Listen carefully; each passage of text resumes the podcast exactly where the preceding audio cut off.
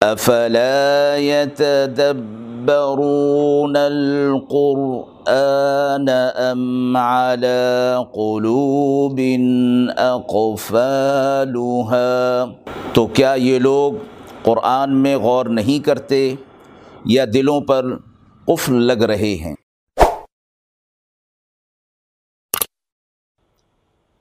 بسم اللہ الرحمن الرحیم۔ السلام علیکم ورحمۃ اللہ وبرکاتہ۔ محترم ناظرین کرام، مختصر ترجمہ اور تشریح کے سلسلے کا آج کا یہ پروگرام صورت البقرہ آیت نمبر چوراسی سے شروع ہو رہا ہے۔ اور بشرحلی صدری و یسرلی عمری وحل العقدم لسانی یفقہ قولی۔ اعوذ باللہ من الشیطان الرجیم۔ بسم اللہ الرحمن الرحیم وَإِذْ أَخَذْنَا مِيثَاقَكُمْ لَا تَسْفِكُونَ دِمَاءَكُمْ وَلَا تُخْرِجُونَ أَنفُسَكُمْ ولا تخرجون أنفسكم من دياركم ثم أقررتم وأنتم تشهدون اور جب ہم نے تم سے یہ وعدہ لیا کہ آپس میں خون ریزی نہ کرو گے اور نہ اپنے ہم وطنوں کو نکالو گے تم نے اقرار کر لیا اور تم اس کو مانتے ہو۔ جیسے کہ پچھلی آیت میں بھی بنی اسرائیل کے ساتھ عہد کا ذکر تھا کہ اس میں اللہ کے ساتھ کسی کو شریک نہیں ٹھہراؤ گے، والدین کے ساتھ حسن سلوک، یتامہ مساکین ضوی القربہ۔ اور اسی طرح اچھی بات کرو گے، نماز قائم کرو گے، زکوٰۃ دو گے۔ یہ معاہدہ اور اسی طرح کا اگلا معاہدہ جو اس آیت کے اندر بیان فرمایا، یہ بنی اسرائیل کے ساتھ اللہ رب العزت نے تورات میں ان سے فرمایا تھا۔ لیکن ان لوگوں نے اس عہد کو توڑ ڈالا تھا، جس کا تذکرہ اگلی آیت کے اندر آ رہا ہے۔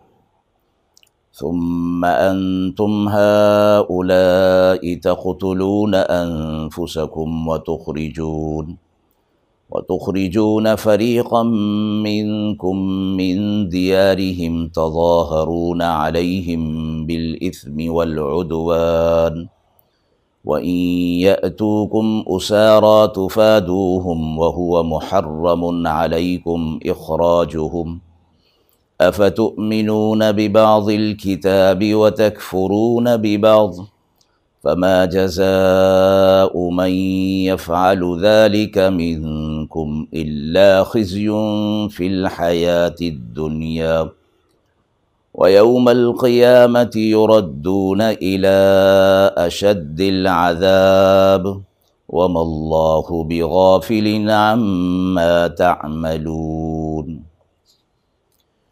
پھر تم لوگ ویسے ہی خون کرتے ہو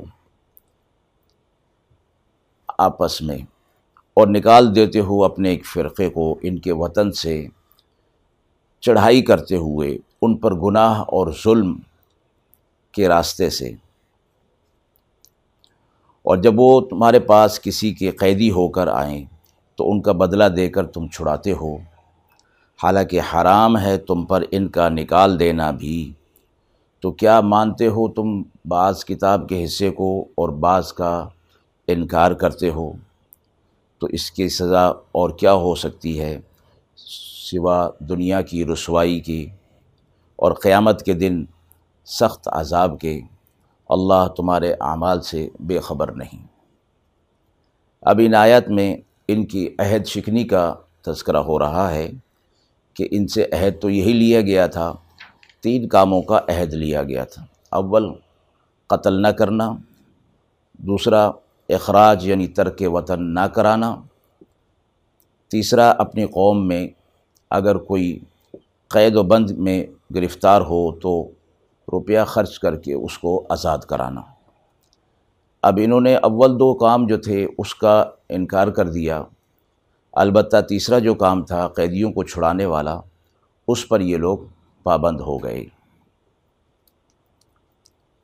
تو عہد شکنی فرمایا گیا کہ تینوں عہد لیے گئے تھے۔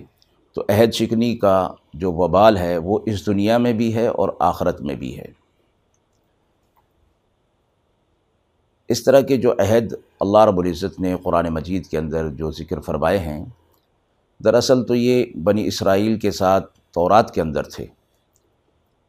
اور قرآن مجید کے اندر ان کو ذکر کرنے کا مقصد یہ تھا کہ مدینہ اور اس کے گرد و نواح میں یہود کی آبادی کثرت کے ساتھ تھی۔ اور یہود بنی اسرائیل چونکہ ان کے آبا و اجداد تھے، لہٰذا قرآن مجید کے اندر یہ عہد معاہدہ لا کر ان یہودیوں کو یہ بتانا مقصود تھا کہ تمہارے اسلاف اس طرح کی عہد شکنی کرتے چلے آ رہے ہیں اور اس طرح کی جو اخلاقی توحید کی اور شریعت کی جو چیزیں ان کو دی گئی تھیں، انہوں نے اس کا انکار کر دیا۔ اور تم بھی اسی طرح کر رہے ہو۔ تمہارے اسلاف نے جو کیا، تم بھی اسی طرح کر رہے ہو۔ تو دراصل یہ عہد شکنی والے واقعات قرآن مجید کے اندر بیان کر کے یہود جو مدینہ کے اندر موجود تھے یا قرب و جوار میں موجود تھے، ان کو ترغیب دینا مقصود ہے کہ تمہارے آبا و اجداد نے، اسلاف نے ایسا کیا، تم ایسا نہ کرو۔ حالانکہ اللہ نے ان کو فضیلت عطا فرمائی تھی اور توحید کا علم بردار بنایا تھا، تو کتاب دی تھی، شریعت عطا فرمائی تھی۔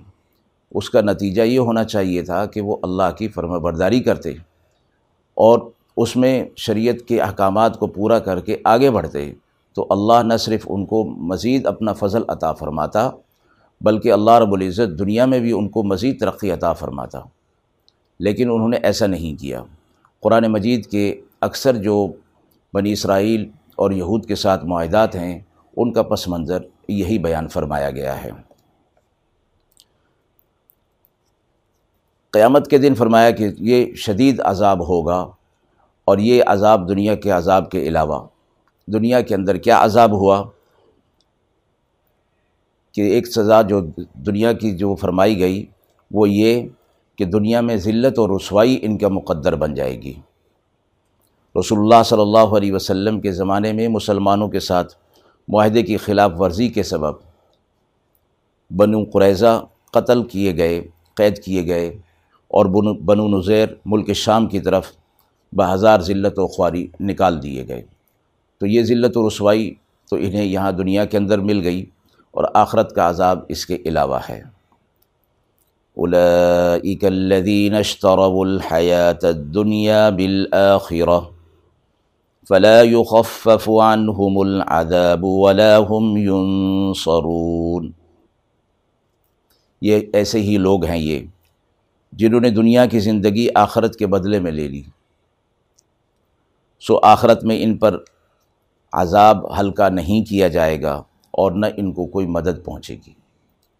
جس طرح کہ یہ لوگ سمجھتے تھے کہ ہم اللہ کے برگزیدہ ہیں اور آخرت میں ہم پر عذاب نہیں ہوگا، اگر ہوگا بھی تو تھوڑے دنوں کے لیے ہوگا، تو اس کا جواب دے دیا گیا کہ عذاب دور کیا ہوگا، عذاب میں کمی بھی نہیں ہوگی۔ اور نہ ان کی کوئی مدد کی جائے گی عذاب کے دور کرنے کے سلسلے میں۔ وَلَقَدْ آتَيْنَا مُوسَى الْكِتَابَ وَقَفَّيْنَا مِن بَعْدِهِ بِالرُّسُلِ وآتينا عيسى بن مريم البينات وأيدناه بروح القدس أفكلما جاءكم رسول بما لا تهوى أنفسكم استكبرتم ففريقا كذبتم وفريقا تقتلون اور ہم نے موسیٰ علیہ السلاۃ والسلام کو کتاب عطا فرمائی یعنی تورات، اور پے در پے ان کے رسول بھیجے۔ علیہ السلاۃ والسلام بنی اسرائیل کے پیغمبر ہیں، جلیل القدر پیغمبر، مشہور و معروف۔ موسیٰ علیہ السلاۃ والسلام کے بعد کثرت کے ساتھ بنی اسرائیل میں انبیاء علیہ السلاۃ والسلام آئے۔ جیسے حضرت یوشا علیہ السلام، حضرت داود علیہ السلام، حضرت سلیمان علیہ السلام ذکریہ علیہ السلام، حضرت الیاس علیہ السلام، حضرت یحییٰ علیہ السلام، حضرت ذکریہ علیہ السلام وغیرہ۔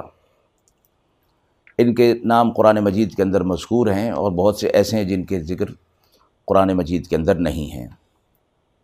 اور بنی اسرائیل کے سلسلے کے آخری نبی حضرت عیسیٰ علیہ السلاۃ والسلام ہیں۔ یہ بات فرمائی گئی کہ ہم نے عیسیٰ علیہ السلاۃ والسلام کو جبریل علیہ السلاۃ والسلام کے ذریعے سے قوت عطا فرمائی، معجزات ان کو عطا فرمائے تھے۔ اور یہاں ذکر کرنے کا مقصد یہ ہے کہ عیسیٰ علیہ السلاۃ والسلام کو اللہ رب العزت نے جو معجزات عطا فرمائے تھے، مدینہ کے یہودی آپ صلی اللہ علیہ وسلم سے کہا کرتے تھے کہ آپ بھی اسی قسم کے معجزات ہمیں دکھائیں، تب ہم مانیں گے۔ جواب میں فرمایا گیا کہ بلا اس سے پہلے بھی تمہارے پاس انبیاء علیہ السلاۃ والسلام آ چکے کثرت کے ساتھ۔ اور تمہارا حال یہ ہے کہ جو کوئی تمہارے خواہش کے مطابق جو چیز ہوتی تم اس کو مان لیتے اور جو تمہاری خواہش کے مطابق نہ ہوتی تم اس سے تکبر کرنے لگتے پھر ایک کو تم جٹھلا دیتے، دوسرے کو تم قتل کر دیتے۔ یہ بنی اسرائیل کے اندر یہ سلسلہ چلتا آ رہا تھا۔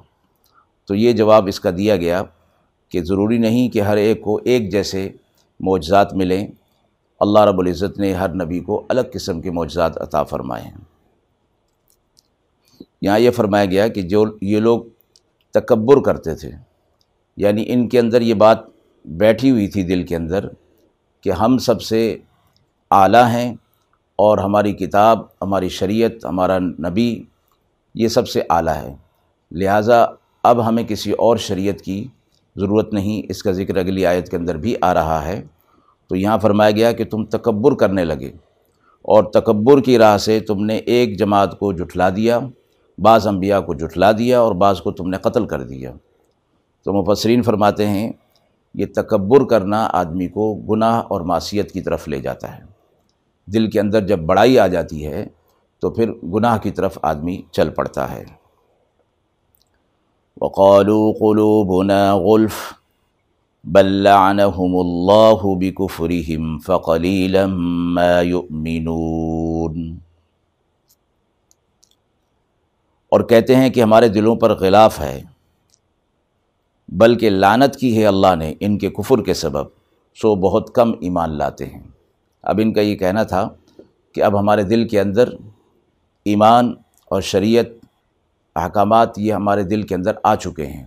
اب ہمیں کسی ہدایت کی ضرورت نہیں ہے۔ تو اللہ نے جواب میں فرمایا کہ یہ یہ بات نہیں ہے، بلکہ یہ اللہ کی طرف سے ان کے اوپر لانت ہے، جس کو یہ اپنے لیے کوئی اعزاز سمجھ رہے ہیں، ان کے کفر کے سبب بہت کم ایمان لاتے ہیں۔ مراد یہ نہیں کہ یہ ایمان لائے ہیں، تھوڑا لائے ہیں، تھوڑا اور لائیں، یہ مطلب نہیں۔ بلکہ یہ کافر ہی ٹھہریں گے، اس لیے کہ انہوں نے ایک انکار کر دیا۔ وَلَمَّا جَاءَهُمْ كِتَابٌ مِّنْ عِنْدِ اللَّهِ مُصَدِّقٌ لِمَا مَعَهُمْ مُصَدِّقٌ لِمَا مَعَهُمْ وَكَانُوا مِن قَبْلُ يَسْتَفْتِحُونَ عَلَى الَّذِينَ كَفَرُوا. فلما جاءهم ما عرفوا كفروا به فلعنة الله على الكافرين. اور جب ان کے پاس اللہ کی طرف سے ایک کتاب پہنچتی ہے، جو تصدیق کرتی ہے جو کچھ ان کے پاس ہے اور پہلے سے فتح مانگتے تھے یہ لوگ کافروں پر۔ پھر جب پہنچا ان کو جس کو انہوں نے پہچان رکھا تھا، تو اس سے منکر ہو گئے۔ سو لانت ہے اللہ کی انکار کرنے والوں پر۔ قرآن مجید جو کہ گزشتہ تمام کتابوں کی تصدیق کرنے والی کتاب ہے۔ اس میں آپ صلی اللہ علیہ وسلم اور قرآن قرآن کی پیشین گوئی پچھلی کتابوں میں موجود تھی اور اس کا سچا ہونا ظاہر ہو گیا۔ تورات کا ماننے والا دراصل قرآن کا ماننے والا ہوگا۔ اور جس نے تورات کا انکار کیا، وہ قرآن کا بھی گویا انکار ہو گیا کیونکہ قرآن کی نشانی تورات کے اندر موجود ہے۔ اس لیے فرمایا گیا کہ جب ان کے پاس ان کی اپنی کتاب کے اندر جب نشانیاں موجود تھیں، جب تک یہ قرآن مجید نازل نہیں ہوا تھا، اس وقت تک وہ اس کو مان رہے تھے۔ لیکن جب قرآن مجید نازل ہو گیا تو اس کا انکار کر دیا انہوں نے، تو گویا انہوں نے اپنی کتاب کا، اپنے شریعت کا بھی انکار کر دیا۔ اب یہ نہ ادھر رہے، نہ ادھر رہے۔ اس لیے فرمایا کہ جب ان کے سامنے آ گیا تو انہوں نے انکار کر دیا۔ تو اللہ پر اللہ نے ان کے اوپر لعنت نازل فرما دی، بسبب ان کے انکار کے۔ بئس اشتروا به أنفسهم أن يكفروا بما أنزل الله بغيا بما أنزل الله بغيا أن ينزل الله من فضله على من يشاء من عبادي فباءوا بغضب على غضب وللكافرين عذاب مهين. بری چیز ہے وہ جس کے بدلے بیچا انہوں نے اپنے آپ کو کہ منکر ہو گئے اس چیز سے جو نازل کی اللہ نے۔ اس ضد پر اتر آئے کہ اللہ اپنا فضل جس پر چاہے اپنے بندوں میں سے کر دے۔ سو کمالہ غصے پر غصہ اور کافروں کے واسطے عذاب ہے ذلت کا۔ اب ان کو، ان کی یہ بات بتائی جا رہی ہے اس آیت مبارکہ کے اندر۔ حسد ان کے دل کے اندر آ گیا کہ بنی اسرائیل سے نبوت و رسالت نکل کر بنی اسماعیل میں کیوں چلی گئی؟ یہ ایک کفر پر ان کا غضب بھی تھا، حسد بھی تھا۔ اور عذاب مہین جو فرمایا گیا، یہ ذلت والا عذاب، فرمایا یہ کفار کے ساتھ خاص ہوگا۔ کیونکہ گناہ گار مومن کو عذاب اس کو گناہوں سے پاک کرنے کے لیے ہوگا جبکہ کفار کو ذلت کا عذاب علاوہ ہوگا۔ تو یہود اس بات پر حسد کے اندر مبتلا تھے۔ اس لیے فرمایا گیا کہ یہ لوگ اس غضب میں ان کے اوپر غضب ہو رہا ہے اور حسد کے اندر یہ مبتلا ہو گئے ہیں۔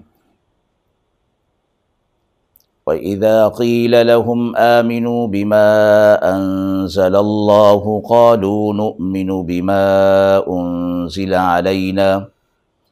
قالوا نؤمن بما أنزل علينا ويكفرون بما وراءه۔ وهو الحق مصدقا لما معهم. قل فلم تقتلون انبیاء اللہ من قبل ان کنتم مؤمنین اور جب کہا جاتا ہے ان سے کہ ایمان لے آؤ اس پر جو اللہ نے بھیجا ہے، تو کہتے ہیں کہ ہم مانتے ہیں جو نازل کیا گیا ہے ہم پر۔ اور نہیں مانتے اس کو جو سوا اس کے ہے۔ حالانکہ وہ کتاب سچی ہے جو تصدیق کرتی ہے، اس کتاب کی جو ان کے پاس ہے۔ آپ کہہ دیجیے، پھر کیوں قتل کرتے رہے ہو؟ اللہ کے پیغمبروں کو پہلے سے اگر تم ایمان رکھتے۔ یہی بات جو پچھلی آیت کے اندر فرمائی گئی، اسی کو مزید وضاحت فرمایا گیا کہ جب ان سے کہا جاتا ہے کہ اللہ نے جو کچھ نازل کیا ہے، اس کے اوپر ایمان لے آؤ۔ جو پہلے نازل کیا، جو اب نازل کیا، حالانکہ جو تمہارے پاس ہے، اس کی یہ کتاب تصدیق کر رہی ہے۔ تو جب قرآن مجید تمہاری کتاب تورات کی تصدیق کر رہی ہے، تو تمہاری کتاب کے اندر بھی اس کی تصدیق موجود ہے۔ تو وہ کہتے تھے کہ ہم اس کو نہیں مانیں گے۔ تو فرمایا گیا کہ آپ کہہ دیجیے کہ پھر انبیاء علیہ السلاۃ والسلام کو کیوں قتل کرتے رہے تم؟ جب تم اللہ کی نازل کی ہوئی کتاب اور شریعت کو مانتے ہو، تو اللہ کے انبیاء علیہ السلاۃ والسلام کو کیوں قتل کرتے رہے؟ اگر تم ایمان اس وقت رکھتے تھے۔ وَلَقَدْ جَاءَكُم مُوسَى بِالْبَيِّنَاتِ ثُمَّ اتَّخَذْتُمُ الْعِجْلَ مِن بَعْدِهِ وَأَنْتُمْ ظَالِمُونَ۔ اور آ چکا تمہارے پاس موسیٰ علیہ السلاۃ والسلام واضح معجزات لے کر۔ پھر تم نے بچھڑے کو بنا لیا ان کے پیچھے اور تم ظالم بن گئے۔ اس آیت میں اس کا تذکرہ ہو رہا ہے کہ موسیٰ علیہ السلاۃ والسلام دلائل اور معجزات لے کر آ گئے۔ لیکن انہوں نے موسیٰ علیہ السلاۃ والسلام جب کوہ طور پر تشریف لے گئے تھے تو بچھڑے کو معبود بنا لیا تھا اور ظالم بن گئے تھے۔ یہ بات بھی ان کو یاد دلا دی گئی۔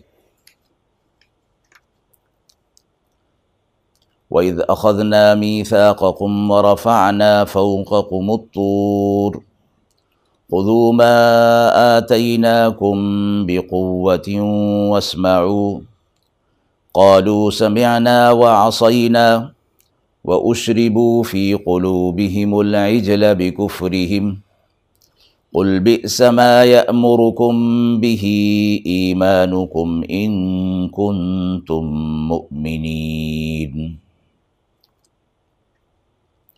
اور جب ہم نے اقرار لیا تمہارا اور بلند کیا تمہارے اوپر کوہ تور کو اور کہا کہ پکڑ لو جو ہم نے تم کو دیا ہے، وہ بولے، سن لیا ہم نے اور نہ مانا۔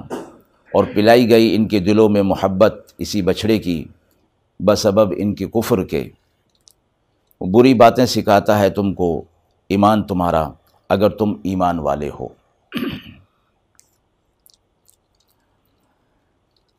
موسیٰ علیہ السلاۃ والسلام کے ساتھ یہ قوم جب دریا سے پار ہو گئی تو ان سے ایک کلمہ کفر صادر ہوا۔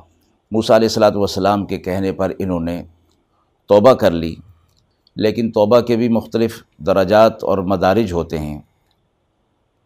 اگر سچے دل سے توبہ نہ کی جائے تو اس کی ظلمت اور اس کی قدورت دل میں باقی رہ جاتی ہے۔ یہی چیز ان کے دلوں میں رہ گئی تھی، جس کی وجہ سے اس بچھڑے کی محبت ان کے دل کے اندر تھی اور اس کے آثار باقی تھے۔ اس وجہ سے ان میں دین میں سستی پیدا ہو گئی تھی۔ تو اللہ رب العزت کی طرف سے وہ کوہ طور پہاڑ ان کے اوپر معلق کر دیا گیا تھا۔ قل ان كانت لكم الدار الآخرة عند الله خالصة من دون الناس، من دون الناس فتمنوا الموت ان كنتم صادقين۔ آپ فرما دیجیے اگر ہے تمہارے واسطے آخرت کا گھر اللہ کے ہاں اور لوگوں کے علاوہ، تو تم مرنے کی آرزو کرو، اگر تم سچ کہتے ہو۔ وَلَن يَتَمَنَّوْهُ أَبَدًا بِمَا قَدَّمَتْ أَيْدِيهِمْ وَاللَّهُ عَلِيمٌ بِالظَّالِمِينَ۔ اور ہرگز آرزو نہ کریں گے موت کی۔ کبھی بھی، بسبب ان گناہوں کے کہ بھیج چکے ہیں ان کے ہاتھ۔ اور اللہ ظالموں کو خوب جانتا ہے۔ اب ان کا یہ کہنا تھا کہ آخرت ہمارے لیے ہے، آخرت میں ہم عذاب میں مبتلا نہیں ہوں گے۔ تو ان سے ایک بات فرمائی گئی کہ ذرا تم موت کی تمنا کرو۔ کہ موت کی تمنا کرو کہ آخرت اگر تمہارے لیے ہے اور آخرت کی نعمتیں تمہارے لیے ہیں، تو موت کی تمنا کرو۔ جواب دے دیا گیا، یہ لوگ ہرگز ہرگز موت کی تمنا نہیں کریں گے۔ اس لیے کہ جو اعمال یہ آگے بھیج رہے ہیں، اس کو یہ اچھی طرح جانتے ہیں۔ یہاں آیت کے حوالے سے، حدیث مبارکہ کے حوالے سے فرمایا گیا ہے کہ موت کی تمنا نہیں کرنی چاہیے۔ منع فرمایا گیا ہے۔ اور فرمایا کہ اس حوالے سے کہ مشکلات مصیبتوں میں ہو، تو اللہ تعالیٰ سے دعا کرے کہ اللہ، اگر زندگی میرے لیے بہتر ہے، تو مجھے زندگی عطا فرما۔ اور اگر موت میرے لیے بہتر ہے تو موت عطا فرما۔ باقی حالات سے تنگ آ کر اور اس انداز میں موت کی تمنا کرنا کہ اللہ ایسی مصیبت سے تو بہتر ہے کہ مجھے تو موت عطا فرما دے۔ اس طرح کی موت کی تمنا کرنے سے منع فرمایا گیا ہے۔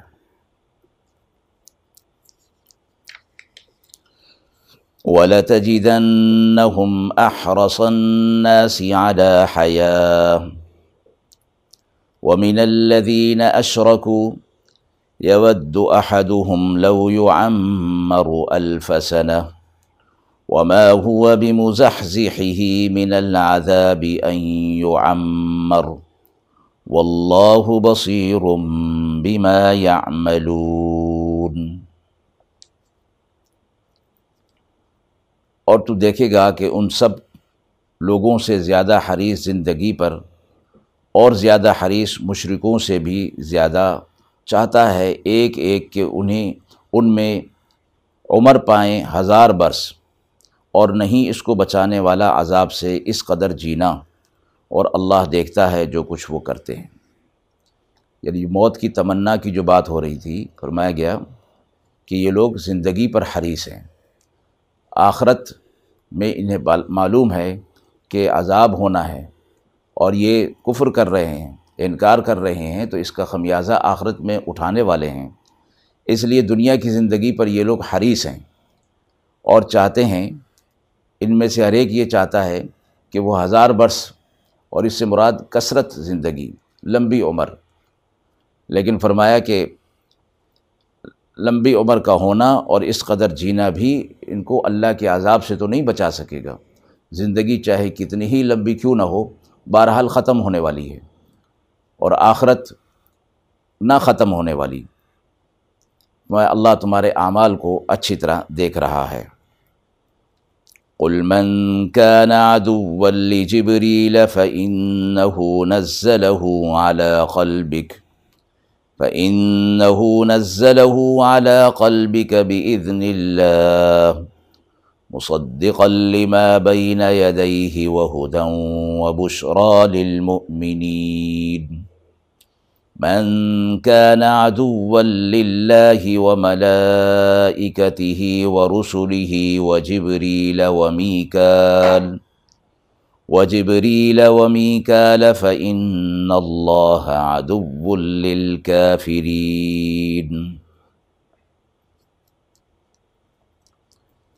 تو آپ فرما دیجیے، جو کوئی ہو جبریل علیہ السلام کا دشمن، سو انہوں نے اتارا ہے یہ کلام آپ کے دل پر اللہ کے حکم سے۔ جو تصدیق کرنے والا ہے اس کلام کا، جو اس سے پہلے ہے، اور ہدایت ہے اور بشارت ہے مومنین کے لیے۔ جو کوئی دشمن اللہ کا اور اس کے فرشتوں کا اور اس کے پیغمبروں کا اور جبریل علیہ السلام اور میکائل علیہ السلاۃ والسلام کا ہے، تو اللہ دشمن ہے ایسے کافروں کا۔ اب یہود جبریل علیہ السلاۃ والسلام کو اپنا دشمن سمجھتے تھے۔ وہ کہتے تھے کہ ہمارے آبا و اجداد اسلاف پر جبریل علیہ السلاۃ والسلام عذابات لے کر آیا کرتے تھے۔ البتہ میکائل یہ رحمت کے فرشتہ ہے اور یہ بارش لاتا ہے، بادل لاتا ہے۔ اسی طرح میکائل ہے، رزق کا فرشتہ ہے۔ تو فرمایا یہ گیا، تو وہ تو اللہ کے حکم سے اللہ کا ایک نمائندہ ہے، جبریل علیہ السلاۃ والسلام۔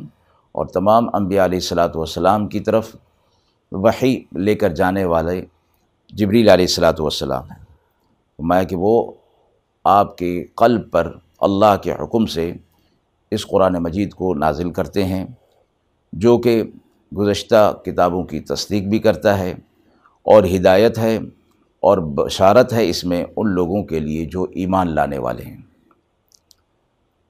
اور جو کوئی اللہ، فرشتوں، رسولوں، جبریل مکائل ان کے ساتھ دشمنی کرتا ہے تو اللہ پھر ایسے لوگوں کے ساتھ دشمنی کرتا ہے۔ یعنی یہ یہ شخصیات، یہ ملائکہ ہوں رسول ہوں، جبریل ہوں، فرشتے ہوں، یہ عداوت کا مقام نہیں ہے۔ عداوت کی جگہ نہیں کہ ان کے ساتھ دشمنی کی جائے۔ یہ تو اللہ کے کارندے ہیں اور اللہ کے حکم کے پابند ہیں۔ ان کے ساتھ دشمنی کیا معنی رکھتی ہے؟ تو فرمایا گیا کہ جو ان کے ساتھ دشمنی رکھتا ہے، تو اللہ ایسے کافروں کے ساتھ دشمنی رکھتا ہے۔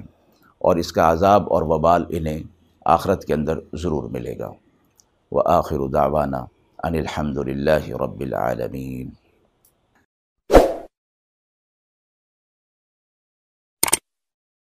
افلا يتدبرون القرآن ام على قلوب اقفالها تو کیا یہ لوگ قرآن میں غور نہیں کرتے یا دلوں پر قفل لگ رہے ہیں؟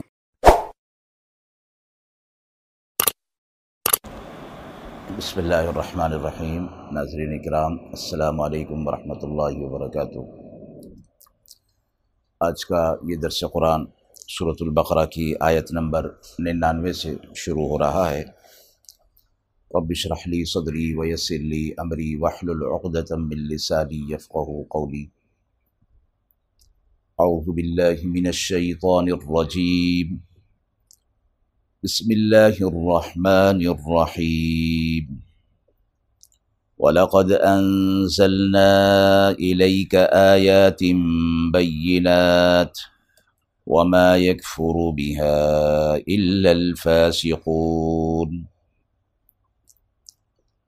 اور ہم نے آپ کی طرف روشن آیات نازل فرمائی۔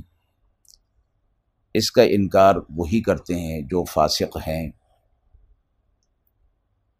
رسول اللہ صلی اللہ علیہ وسلم سے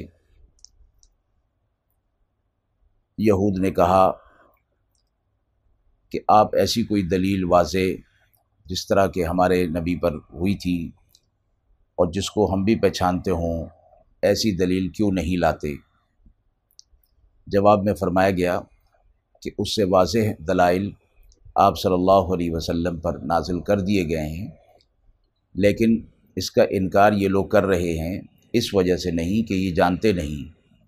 یہ جانتے ہیں، لیکن حکم عدولی ان کی فطرت میں آ چکی ہے۔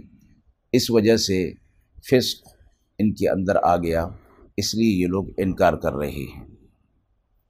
اوکلما عاهدوا عهدا نبذه فريق منهم، بل اکثرهم لا يؤمنون۔ جب کبھی باندھیں گی کوئی قرار تو پھینک دے گی ان میں سے ان کی ایک جماعت، اکثر ان میں یقین نہیں رکھتے۔ یہاں بھی یہ بات فرمائی گئی کہ ان سے جو عہد تورات میں لیا گیا تھا کہ ان کے ہوتے ہوئے، تورات کے ہوتے ہوئے، شریعت پر عمل کرتے ہوئے اگر نیا نبی آ جاتا ہے، نئی شریعت آ جاتی ہے تو اس کا اقرار کرو گے۔ اور اس کی مدد اور نصرت کرو گے۔ لیکن انہوں نے خود عہد لینے سے صاف انکار کر دیا اور اپنے مسلم عہدوں کو کبھی انہوں نے پورا نہیں کیا۔ یہ بنی اسرائیل کی تاریخ اس بات پر گواہ ہے اور شاہد ہے کہ انہوں نے ہمیشہ بد عہدی کی ہے۔ لیکن فرمایا کہ کچھ ایسے بھی تھے کہ جو اپنے عہد کو پورا کرتے تھے، انہی یہود میں سے تھے، اور جو آپ صلی اللہ علیہ وسلم کی نشانیوں کو اپنی کتابوں کے اندر، اپنی کتاب تورات کے اندر دیکھتے ہوئے آپ صلی اللہ علیہ وسلم پر ایمان لے آئے تھے۔ ان کا ذکر یہاں فرما دیا گیا کہ بعض ایسے ہوں گے کہ جو آپ صلی اللہ علیہ وسلم پر ایمان لے آئیں گے۔ اور ان میں یہود کے مشہور عالم عبداللہ بن سلام ہیں، جو آپ صلی اللہ علیہ وسلم پر ایمان لے آئے تھے۔ اور انہی سے متعلق قرآن مجید کے اندر ایک آیت نازل ہوئی الاقعۃون اجرحم مرتعین کہ ان کو اللہ تعالیٰ دوہرا اجر عطا فرمائیں گے۔ ایک پہلی شریعت پر عمل کرنے کا اور ایک جب رسول اللہ صلی اللہ علیہ وسلم شریعت لے آئے، اس پر عمل کرنے کا۔ ولما جاءهم رسول من عند الله مصدق لما معهم مصدق لما معهم نبذ فريق من الذين أوتوا الكتاب. كتاب الله وراء ظهورهم كأنهم لا يعلمون. اور جب پہنچا ان کے پاس، رسول اللہ کی طرف سے تصدیق کرنے والا اس کتاب کی جو ان کے پاس ہے، تو پھینک دیا ایک نے اہل کتاب سے کتاب اللہ کو اپنی پیٹھ کے پیچھے۔ گویا وہ جانتے ہی نہیں ہیں۔ یہ بھی بات یہود کی ہو رہی ہے کہ یہود کے پاس کتاب تورات تھی کہ قرآن مجید آ گیا۔ قرآن مجید نہ صرف تورات کی تصدیق کرتا ہے، بلکہ تمام کتابوں کی تصدیق کرتا ہے۔ اور مصدق الما معاہم کے اندر یہ بات ہے کہ قرآن مجید گزشتہ تمام کتابوں کی صحائف کی، انبیاء علیہ الصلاۃ والسلام کی رسول کی تصدیق کرتا ہے اور اس حوالے سے کہ وہ ساری کتابیں، صحائف، انبیاء علیہ الصلاۃ والسلام اپنے وقت کے اعتبار سے وہ بالکل برحق تھے۔ اللہ رب العزت نے ان کو حق کے ساتھ نازل فرمایا تھا۔ اور حق اور شریعت دے کر ان کو بھیجا تھا۔ اپنے وقت پر وہ صحیح تھے اور برحق تھے۔ لیکن آخر میں جب آپ صلی اللہ علیہ وسلم پر قرآن مجید نازل ہو گیا اور آخری شریعت آ گئی، تو اب گزشتہ تمام شرائع منسوخ ہو گئی اور کتب منسوخ ہو گئی۔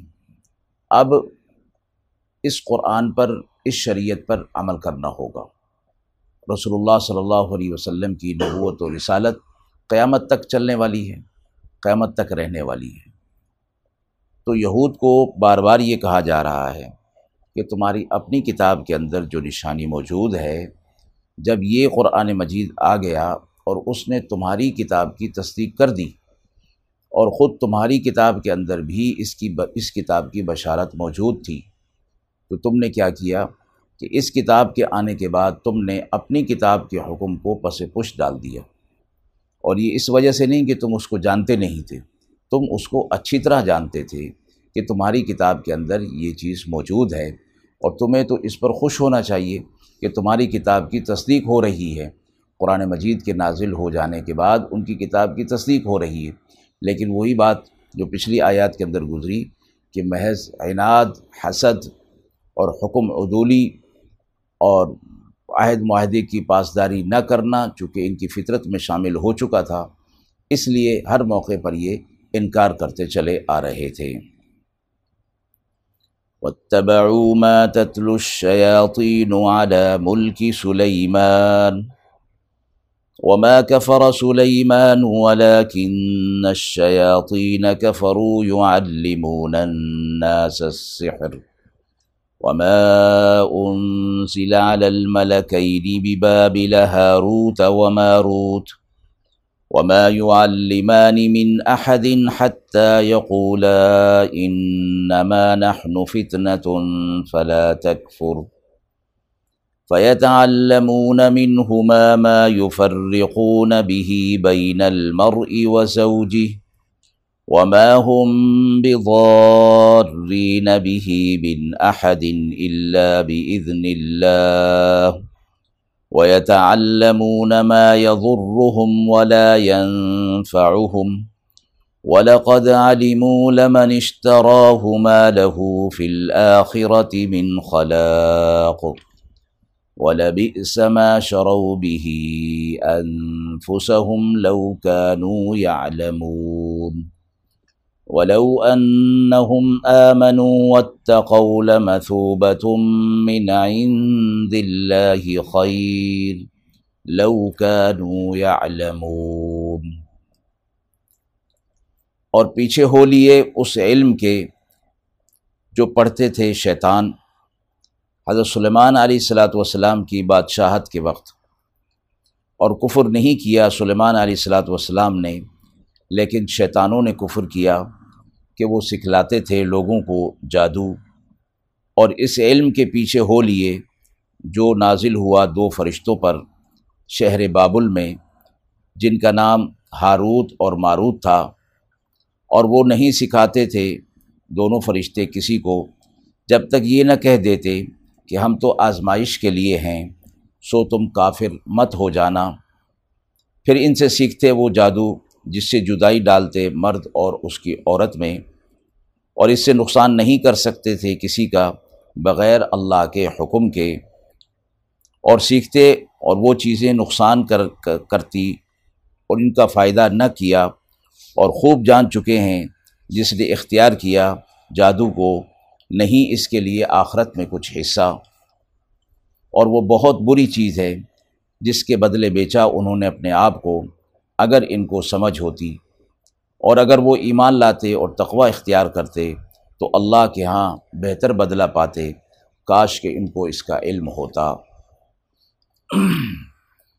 یہ آیت مبارکہ اسرائیلی روایات کے حوالے سے بہت سی چیزیں اس کے اندر موجود ہیں، جن کا اسرائیلی روایات سے تعلق ہے، لیکن حقیقت سے اور تاریخ سے اس کا تعلق نہیں ہے۔ یہود میں حضرت سلیمان علیہ السلاۃ والسلام جو کہ مشہور اور معروف پیغمبر گزرے ہیں، یہ بات مشہور تھی اور انہوں نے مشہور کر دیا تھا کہ نعوذ باللہ سلیمان علیہ السلاۃ والسلام شرک کرتے تھے، کفر کرتے تھے۔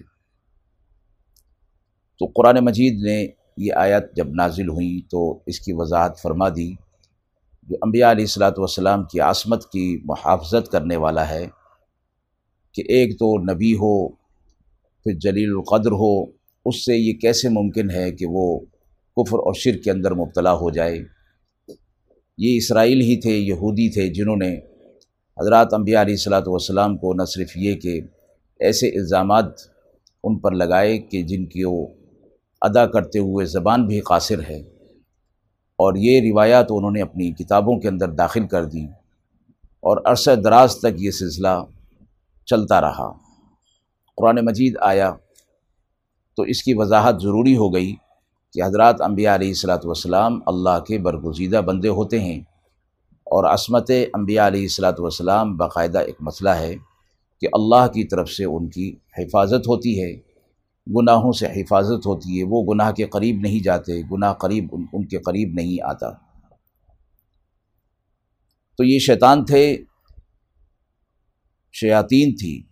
کہ جو علم جادو کا سحر کا تھا، لوگ اس کے پیچھے پڑ گئے تھے۔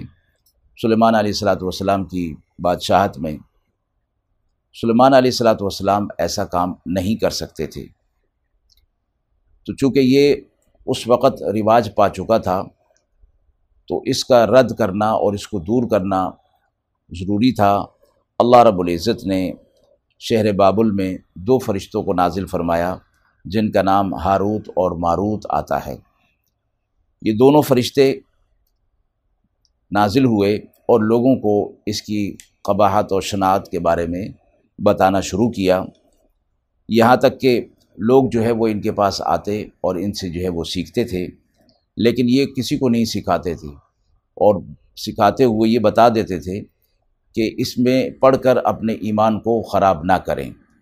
لیکن لوگ ان کو اپنے مقصد کے لیے سیکھ لیا کرتے تھے۔ تو فرمایا گیا کہ وہ زیادہ تر عورت اور مرد کے درمیان جدائی کے لیے یہ کام وہ کیا کرتے تھے۔ تو جواب میں فرمایا گیا کہ اللہ کے حکم کے بغیر تو ہوتا نہیں کچھ۔ یہ سمجھنا کہ جادو کے اندر اتنا زور ہے، اللہ کے حکم کے بغیر نہیں ہو سکتا۔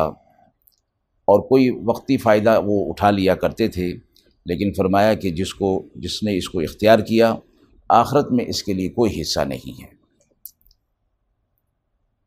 سحر سے متعلق فرمایا گیا کہ یہ شیطانی قوتوں سے مدد حاصل کرنا۔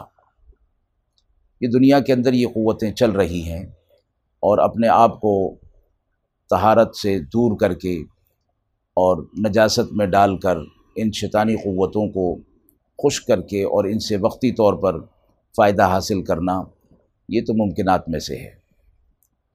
اسی طرح فرمایا کہ جو شخص اس کو بالفعل سمجھتا ہے کہ یہ جائز ہے اور اس کا کرنا ٹھیک ہے، فرمایا دارہ اسلام سے وہ خارج ہو جاتا ہے۔ دین اسلام میں اس کی کوئی گنجائش نہیں رکھی گئی، سحر کرنے والا، کرانے والا، فرمایا گیا دائرہ اسلام سے خارج ہے۔ اور آخر میں بتا دیا گیا کہ وہ بہت ہی بری چیز ہے، کاش کہ ان کو اس کا علم ہوتا۔ ہاں اگر وہ لوگ تقوی اختیار کرتے تو اللہ کے ہاں اس سے بہتر چیز جو ہے وہ پاتے۔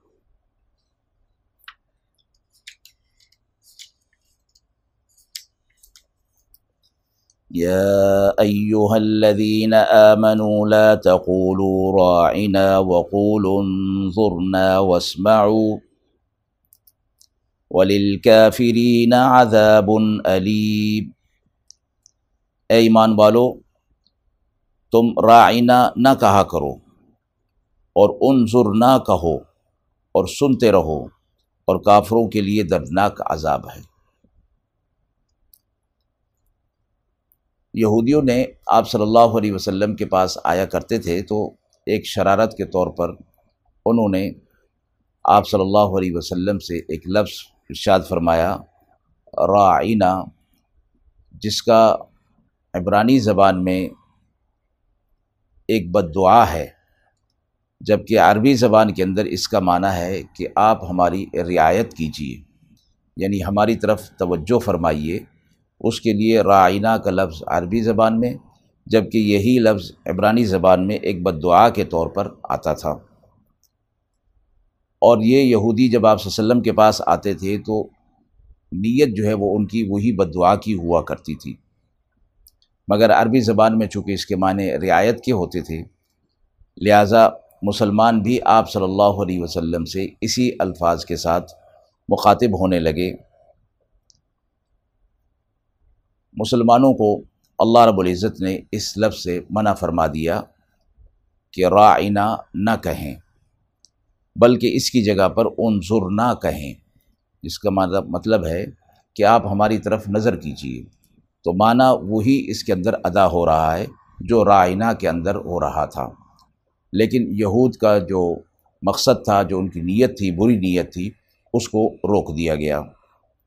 اور سنتے رہو، اللہ کے احکامات جو دیے جاتے ہیں وقتاً فوقتاً، کافروں کو دردناک عذاب ہے، کافروں کے لیے دردناک عذاب ہے۔ یہاں اہل ایمان کو ایک صحیح بات جو کہ رائنا کے اندر تھی منع فرما دیا گیا کیونکہ اس سے ایک اور غلط مطلب نکل رہا تھا اور لوگوں کو اس سے اس طرف جانے کو موقع مل رہا تھا، اس لیے منع فرما دیا گیا۔ تو فقہا علماء مفسرین فرماتے ہیں کہ کسی عالم کو کسی ایسے فعل سے اپنے آپ کو روک لینا کہ جس سے جاہلوں کو موقع ملے اور فتنہ اور فساد جو ہے وہ پھیلے، تو اس سے اپنے آپ کو روک لینا چاہیے۔ بشرطے کہ وہ فعل شران ضروری اور مقاصد شریعہ میں سے نہ ہو۔ اس کی دلیل حادث کے اندر بھی موجود ہے کہ آپ صلی اللہ علیہ وسلم نے فرمایا کہ بیت اللہ کی تعمیر جو قریش نے زمانہ جاہلیت میں کی تھی، اس میں بہت سی چیزیں ایسی تھیں جو بنائے ابراہیمی سے ہٹ کر تھیں۔ تو آپ صلی اللہ علیہ وسلم نے فرمایا کہ میرا دل چاہتا ہے کہ میں اس کو منہمد کر دوں اور نئے سرے سے بنائے ابراہیمی کے مطابق اس کو بنا دوں۔ لیکن اس سے ناواقف عوام فتنہ کے اندر مبتلا ہو جائیں گے، اس لیے میں اس کو ایسے ہی چھوڑ دیتا ہوں۔ چونکہ اس چیز کی بنا ابراہیمی پر بنانا، چونکہ شریعت کا کوئی مقصد اس کے اندر پورا نہیں ہو رہا تھا، اس لیے آپ صلی اللہ علیہ وسلم نے فتنہ اور فساد سے بچنے کے لیے اور ناواقف عوام اس کے اندر مبتلا ہو جائے گی، اس لیے آپ صلی اللہ علیہ وسلم نے اس سے اپنے آپ کو روک لیا۔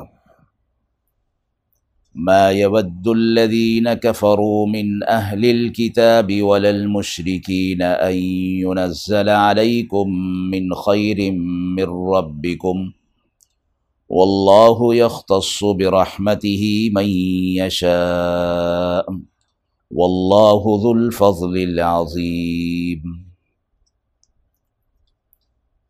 دل نہیں چاہتا ان لوگوں کا جو کافر ہیں اہل کتاب میں سے اور نہ مشرکوں میں سے۔ اس بات کا کہ آپ پر کوئی آپ کے رب کی طرف سے کوئی خیر بات نازل ہو۔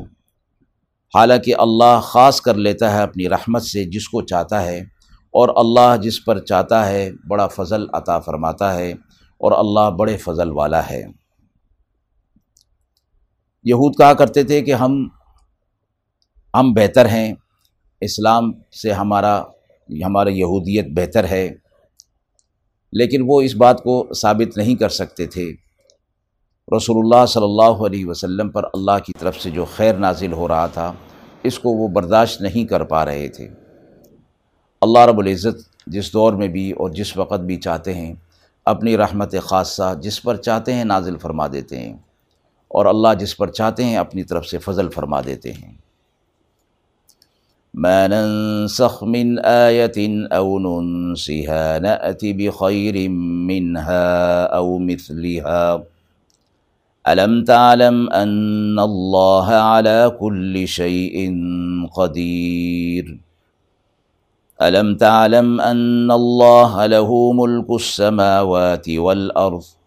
وما لكم من دون الله من ولي ولا نصير. جو منسوخ کرتے ہیں، ہم کوئی آیت یا بلا دیتے ہیں تو بھیج دیتے ہیں، اس سے بہتر یہ اس کے برابر کیا آپ کو معلوم نہیں، اللہ ہر چیز پر قدرت رکھنے والا ہے۔ کیا تمہیں معلوم نہیں کہ اللہ ہی کے لیے ہے؟ السلطنت آسمان کی اور زمین کی۔ اور تمہارے واسطے اللہ کے سوا کوئی حمایتی اور مددگار نہیں۔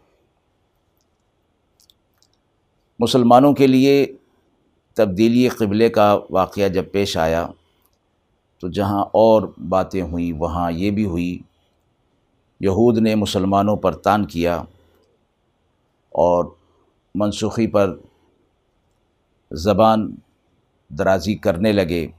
آپ صلی اللہ علیہ وسلم دل میں تنگی محسوس ہوئی تو یہ آیت نازل ہوئی کہ اللہ کے لیے ہے سلطنت آسمان اور زمین کی۔ اللہ کسی سے مدد نہیں لیتا، نہ مشورہ لیتا ہے۔ تو شریعت کا بنانے والا، دینے والا اللہ ہے۔ اللہ کو یہ اختیار ہے کہ کسی حکم کو دے، پھر اس کو منسوخ کر دے، اس کی جگہ پر کوئی دوسرا حکم لے آئے۔ یہ تو اللہ کے اختیار میں ہے اور اللہ اس بات کو بہتر سمجھتا ہے۔ اللہ ہر چیز پر قدرت رکھنے والا ہے۔ تو یہ بات اس آیت کے اندر فرمائی گئی۔ کہ کسی کو اس پر اعتراض کرنے کا کوئی حق نہیں کہ اللہ نے ایک حکم پہلے دیا، پھر اس حکم کو منسوخ کر دیا، تبدیل کر دیا۔ فرمائیے تو دنیا کے اندر ہوتا رہتا ہے کہ آج ایک حکم ہے، کل دوسرا حکم ہے۔ حالات کے اعتبار سے، وقت کے اعتبار سے حکم بدلتا بھی رہتا ہے، ختم بھی ہوتا رہتا ہے اور نیا حکم، نیا قانون بھی آتا رہتا ہے۔ اس کی مثالیں بہت ساری ہماری زندگی کے اندر بھی ملتی ہیں۔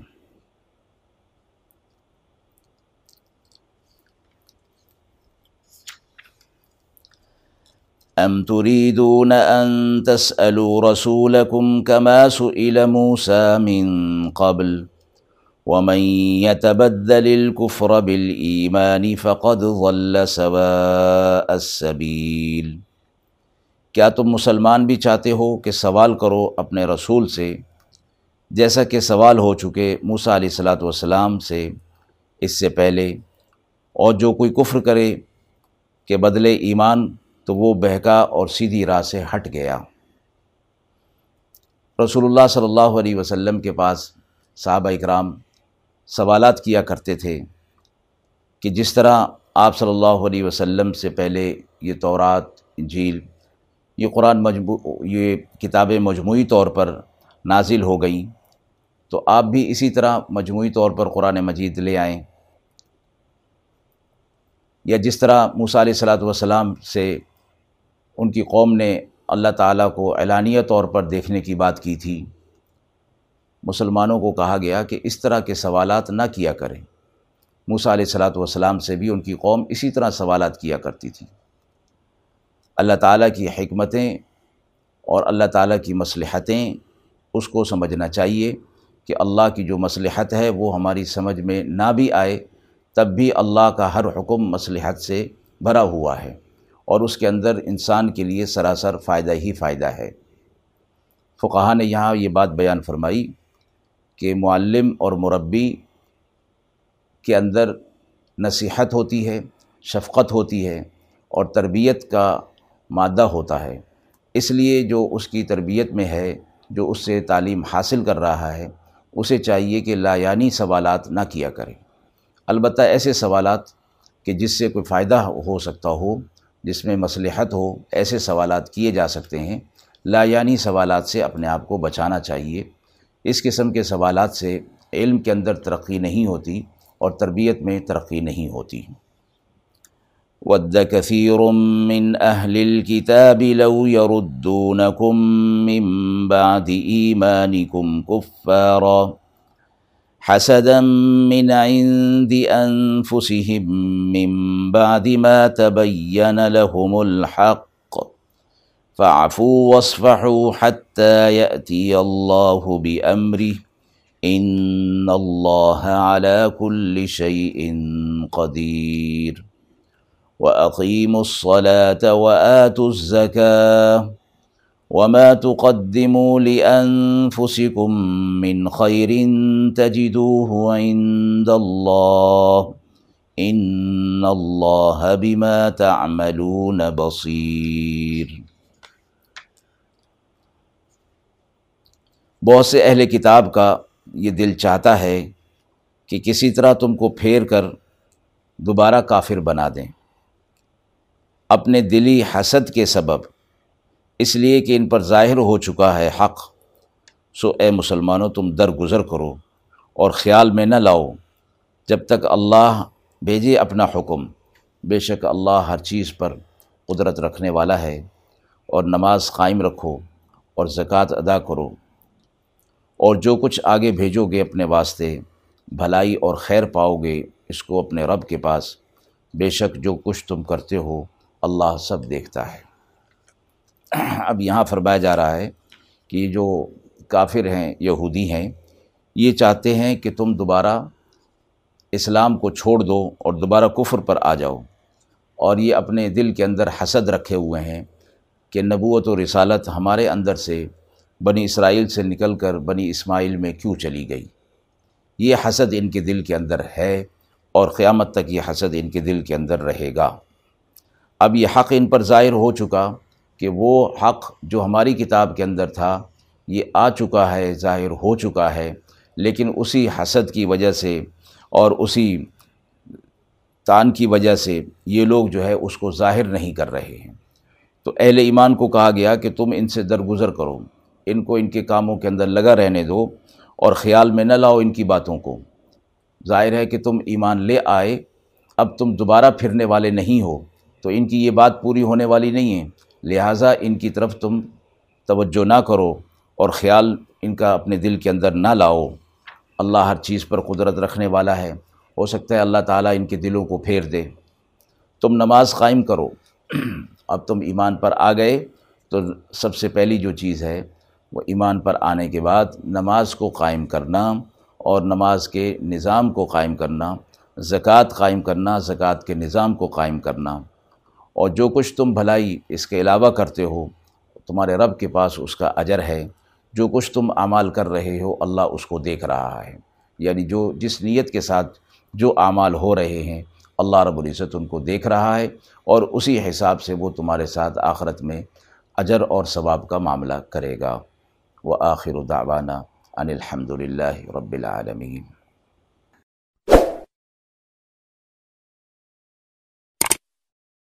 افلا يتدبرون القرآن ام على قلوب اقفالها تو کیا یہ لوگ قرآن میں غور نہیں کرتے یا دلوں پر قفل لگ رہے ہیں؟ بسم اللہ الرحمن الرحیم، ناظرین اکرام، درس قرآن کا یہ سلسلہ آج صورت البقرہ آیت نمبر ایک سو گیارہ سے شروع ہو رہا ہے۔ رب شرح لی صدری ویسر لی امری وحل العقدۃ من لسانی یفقہ قولی۔ اعوذ باللہ من الشیطان الرجیم۔ بسم اللہ الرحمن الرحیم۔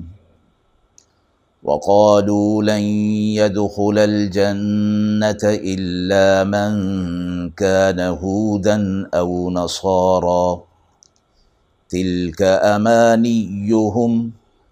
قل هاتوا برهانكم إن كنتم صادقين. بلى من أسلم وجهه لله وهو محسن فله أجر. وهو محسن فله أجره عند ربه. ولا خوف عليهم ولا هم يحزنون. اور کہتے ہیں کہ جنت میں سوا یہود اور نصارہ کے کوئی اور داخل ہرگز نہیں ہوگا۔ یہ آرزوئیں انہوں نے اپنی طرف سے باندھ لی ہیں۔ آپ فرما دیجیے کہ اس پر کوئی دلیل لے آؤ اگر تم اپنے دعوے میں سچے ہو۔ ہاں جس نے تابع کر لیا اپنے آپ کو اللہ کا اور وہ نیک کام کرنے والا بھی ہوا، تو اس کا ثواب اور اجر اس کے رب کے پاس ہے۔ اور نہ وہ غمگین ہوں گے، نہ خوف ہوگا اور نہ وہ غمگین ہوں گے۔ آیت مبارکہ میں یہود و نصارہ کا جو آپس میں ایک دوسرے کے اوپر رد اور ایک دوسرے کے اوپر حسد، جو قرآن مجید کے اندر اکثر مقامات پر اس کا تذکرہ ہوا ہے کہ یہ دونوں قومیں اپنی اپنی جگہ پر اپنے آپ کو اللہ کا برگزیدہ اور چہیتا سمجھتی تھیں۔ اور یہ کہتی تھی کہ ہمیں اللہ عذاب دینے والا نہیں اور جنت ہمارے ہی لیے ہے۔ بالفرض والمحال اگر تھوڑے عرصے کے لیے ہمیں عذاب ملا بھی تو وہ وہی ہوگا کہ جب موسیٰ علیہ السلاۃ والسلام کو حطور پر تشریف لے گئے تھے اور ہم بچھڑے کی عبادت میں پوجا میں لگ گئے تھے، بس وہی دن ہوں گے، اس کے علاوہ ہمیں کوئی عذاب ملنے والا نہیں۔ جواب دے دیا گیا کہ یہ آرزویں انہوں نے اپنی طرف سے باندھ لی ہیں۔ اپنی طرف سے یہ عقیدہ گھڑ لیا ہے، اللہ نے تو ایسی کوئی بات کتاب کے اندر نازل نہیں فرمائی۔ ان کی اپنی کتاب کے اندر بھی، تورات اور انجیل کے اندر۔ تو دونوں قوموں کا جو رد تھا، یہود و نصارہ کا اور آپس کا جو اختلاف تھا، اس کا جواب اس آیت مبارکہ کے اندر دے دیا گیا ہے۔ فرما دیا گیا کہ جنت میں داخلے کا جو اصل سبب ہے یہ دونوں اس سے غافل ہو گئی ہیں اور ایک دوسرے کے اوپر بڑھوتی کر رہی ہیں اور ایک دوسرے کے اوپر سے حسد جو ہے وہ کر رہی ہیں۔ اصل چیز جنت میں داخل ہونے والے جو اعمال ہیں، وہ مذہب پر رہتے ہوئے دو چیزیں اصل ہیں۔ ایک یہ کہ بندہ دل و جان کے ساتھ اپنے آپ کو اللہ کے سپرد کر دے، اس کی اطاعت اور فرم برداری اختیار کر لے اور وہ چیزیں جن کو اللہ نے ضروری قرار دیا ہے، اس کو بھلائے نہیں، فراموش نہ کرے۔ دوسری بات یہ کہ صرف جانے کے لیے، جنت میں جانے کے لیے اعمال ہی کافی نہیں ہیں کہ کوئی اپنے آپ کو اللہ کی فرما برداری کا پر تو لے آئے، ارادہ تو کر لے، مگر اطاعت اور فرما برداری اور عبادت کے طریقے اس کے اپنے ہوں۔ اللہ کی طرف سے وہ منتخب کیے ہوئے نہ ہوں۔ تو فرمایا یہ بھی جنت میں داخل نہیں ہو سکے گا۔ ہاں وقت کے نبی کا جو طریقہ ہے، اس کو اختیار کر لیا جائے اور اس کے مطابق اعمال صالحہ کیے جائیں، تو پھر اللہ کی طرف سے اس بات کی ضمانت ہے کہ وہ جنت میں داخل ہوگا۔ اسی بات کو فرمایا گیا، بلا من اسلم وجہ للہ و محسن فلح اجرح عند ربہ۔ ہاں البتہ یہ بات ضرور ہے کہ جو کوئی بھی اپنے آپ کو اللہ کے سپرد کر دے، اطاعت اور فرم برداری کے حوالے سے۔ اور پھر وہ نیک عمل کرے۔ وہ ہوا محسن، نیک عمل بھی کر رہا ہو۔ اور نیک عمل کی تعریف یہی ہے کہ اللہ نے اس کو اس کو نیک عمل فرمایا ہو اور اس کے حبیب صلی اللہ علیہ وسلم نے اس عمل کو کیا ہو۔ تو اس طریقے پر جب ہوگا تو فلاح اجروح عند ربہ۔ تو اس کے رب کے پاس اس کا اجر ہے۔ ان اعمال کا اجر اللہ کے پاس ہے یعنی نتیجے کے طور پر، اللہ کے فضل کے طور پر وہ جنت میں داخل ہوگا۔ ولا خوف علیہم ولا هم یحزنون اور نہ انہیں کوئی خوف ہوگا اور نہ وہ غمگین ہوں گے۔ خوف کا تعلق مستقبل کے ساتھ ہے اور حزن اور غم کا تعلق گزشتہ کے ساتھ ہے۔ یعنی اہل جنت جب جنت میں داخل ہو جائیں گے تو نہ انہیں آئندہ کا کوئی خوف ہوگا اور نہ گزشتہ پر انہیں کوئی ملال ہوگا۔ وقالت اليهود ليست النصارى على شيء۔ وقالت النصارى ليست اليهود على شيء وهم يتلون الكتاب۔ كذلك قال الذين لا يعلمون مثل قولهم۔ فالله يحكم بينهم يوم القيامة فيما كانوا فيه يختلفون اور یہود کہتے ہیں کہ نصارہ کسی راہ پر نہیں، اور نصارہ کہتے ہیں کہ یہود کسی راہ پر نہیں۔ باوجود اس کے کہ وہ دونوں کتاب پڑھتے ہیں۔ اسی طرح کہا ان لوگوں نے جو نہیں علم رکھتے تھے، انہی کسی بات اللہ فیصلہ فرما دے گا قیامت کے دن جس بارے میں یہ جھگڑا کیا کرتے ہیں، اختلاف کرتے ہیں۔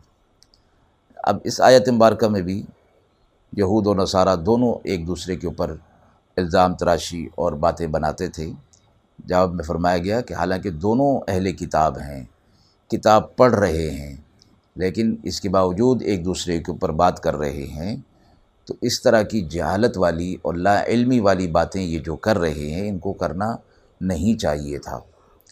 البتہ جس بارے میں یہ اختلاف کر رہے ہیں، اللہ رب العزت ان کے اختلاف کو دور فرما دیں گے اور قیامت کے دن فیصلہ جو ہے وہ ہو جائے گا، اختلاف ان کا دور ہو جائے گا۔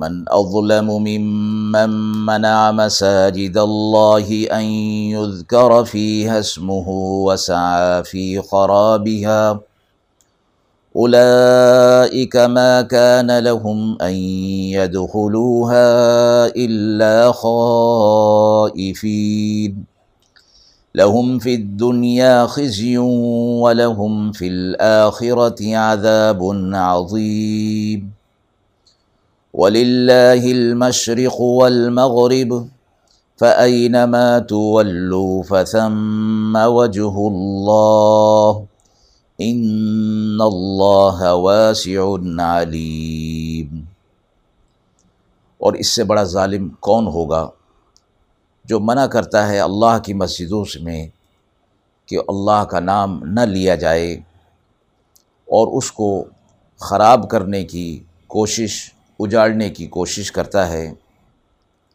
ایسوں کو لائق نہیں کہ داخل ہوں ان میں، مگر ڈرتے ہوئے۔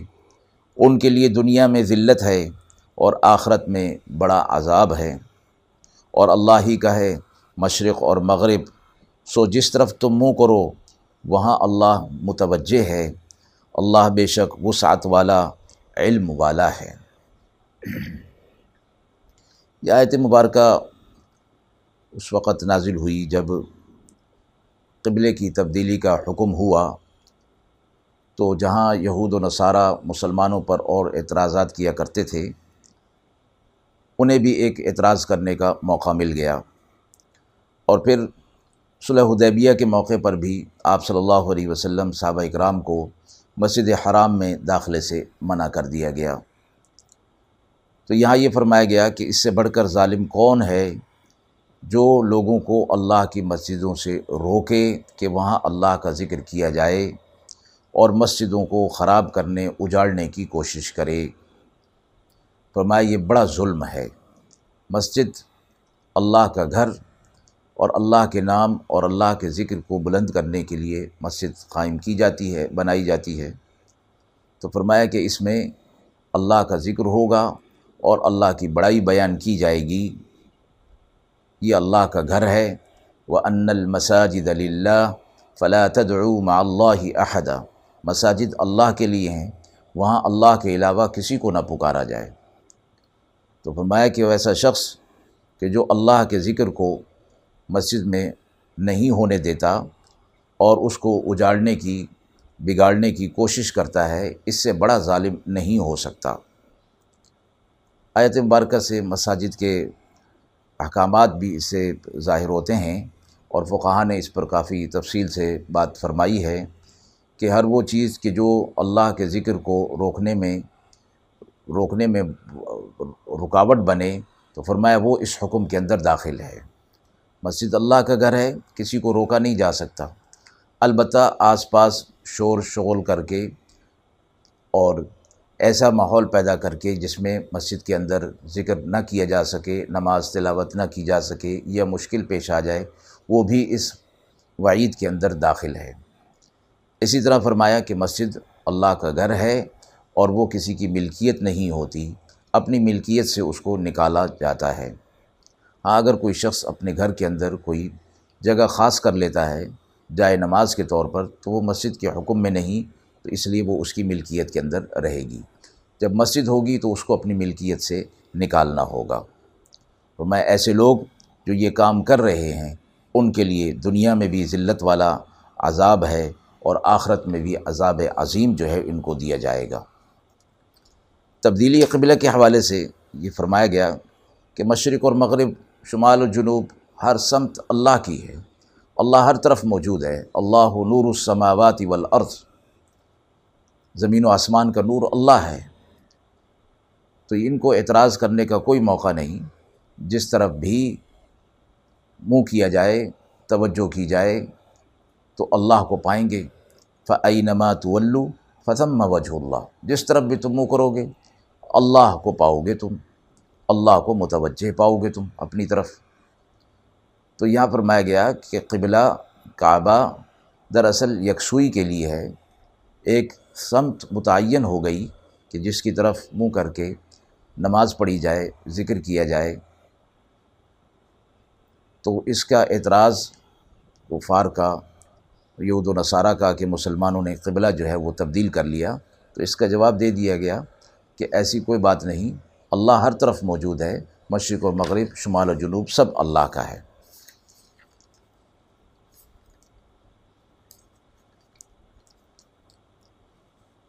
مسجد کے حوالے سے یہ فرمایا گیا کہ مساجد اللہ رب العزت نے عبادت کے لیے ان کو مقرر فرمایا گیا ہے، جیسے بیت المقدس ہے اور مسجد نبی مسجد حرام ہیں۔ ان کی تو بڑی فضیلت ہے اور فرمایا کہ ان کی طرف سفر کر کے نماز ادا کرنا، چونکہ ان میں ثواب بہت زیادہ ہے۔ مسجد حرام میں ایک لاکھ نماز کا ثواب، مسجد نبی میں پچاس ہزار کا ثواب۔ تو ان مسجدوں کی طرف اس غرض سے ان کی زیارت کے لیے جانا تو باعث ثواب ہے۔ اور دوسری مساجد کے کہ اللہ کے رسول صلی اللہ علیہ وسلم نے نماز پڑھنے کو افضل جان کر دور سے سفر کرنا کسی اور مسجد کے لیے اس سے منع فرمایا ہے۔ سوا ان تین مساجد کے کہ ان کی طرف جایا جا سکتا ہے۔ دوسرا مسئلہ بھی اس آیت مبارکہ سے یہ معلوم ہو گیا کہ مسجد میں ذکر و نماز کی روکنے کی جتنی بھی صورتیں ہوں گی وہ سب اس وعید کے اندر داخل ہوں گی اور ناجائز اور حرام ہوں گی۔ اسی طرح نماز کے اوقات میں مسجد کے اندر کوئی جب لوگ نوافل، تسبیح، تلاوت وغیرہ کر رہے ہوں، تو بلند آواز سے تلاوت یا ذکر بالجہر کرنا اس کو بھی منع فرمایا گیا ہے۔ چونکہ یہ چیزیں بھی نماز، تسبیح، تلاوت کے اندر خلل ڈالنے والی ہوتی ہیں۔ وقالوا اتخذ الله ولدا سبحانه بل له ما في السماوات والأرض كل له قانتون. بديع السماوات والأرض، وإذا قضى أمرا فإنما يقول له كن فيكون. اور کہتے ہیں کہ اللہ نے ایک بیٹا بنا لیا، نعوذ باللہ جواب میں فرمایا گیا، اللہ ان باتوں سے پاک ہے، بلکہ زمین و آسمان میں جو کچھ ہے وہ سب اسی کا ہے۔ اور سب اسی کے تابے دار اور فرما بردار ہیں۔ نئی چیز پیدا کرنے والا آسمان اور زمین کا اللہ ہے۔ جب وہ کسی چیز کا حکم کرتا ہے، ہو جا تو بس وہ ہو جاتی ہے۔ جب ارادہ کرتا ہے کسی چیز کا تو وہ کہتا ہے کہ ہو جا تو بس وہ ہو جاتی ہے۔ یہاں بھی ایک شرک کا رد جو ہے فرمایا گیا کہ اللہ نے اپنے لیے بیٹا بنا لیا۔ یہ عیسائیت کا جو عقیدہ ہے کہ اللہ کا بیٹا بھی ہے، بیوی بھی ہے اور اللہ خود ہے، یہ تسلیس کا جو ان کا ایک عقیدہ ہے، اس کے، اس کا رد یہاں جواب میں فرمایا گیا کہ اللہ ان تمام چیزوں سے پاک ہے۔ سب کچھ اللہ کا بنایا ہوا، سب کچھ اللہ کی ملکیت میں ہے، لیکن اس قسم کی چیزیں کہ جو انسان کے ساتھ نسبت اور تعلق رکھتی ہیں، اللہ ان چیزوں سے پاک ہے۔ لم یلد ولم یولد ولم یق اللہ کفون احد، نہ اس سے کوئی پیدا ہوا، نہ وہ کسی سے پیدا ہوا، نہ اس کی کوئی ہمسری کرنے والا ہے۔ اور یہ فرمایا گیا کہ جب وہ کسی چیز کا ارادہ کرتا ہے تو پھر سب چیزیں، اسباب سب جمع ہوتے چلے جاتے ہیں۔ اور اس کی قدرت اور اس کی طاقت اتنی بڑی ہے کہ اس کو کسی چیز کی ضرورت نہیں پڑتی، نہ انتظار کی ضرورت پڑتی ہے اور نہ اسباب کی ضرورت پڑتی ہے۔ سب اسباب خود بخود بنتے چلے جاتے ہیں۔ علماء نے فرمایا ہے کہ اس سے کم میں چونکہ اس کو ظاہر نہیں کیا جا سکتا تھا، اس لیے الفاظ میں یہی فرمایا گیا کہ وہ کہتا ہے کہ ہو جا تو بس وہ ہو جاتا ہے، ورنہ اللہ رب العزت کا ارادہ اس سے کہیں پہلے ظہور پذیر ہو جاتا ہے۔ وقال الذين لا يعلمون لولا يكلمنا الله أو تأتينا آية. كذلك قال الذين من قبلهم مثل قولهم تشابهت قلوبهم.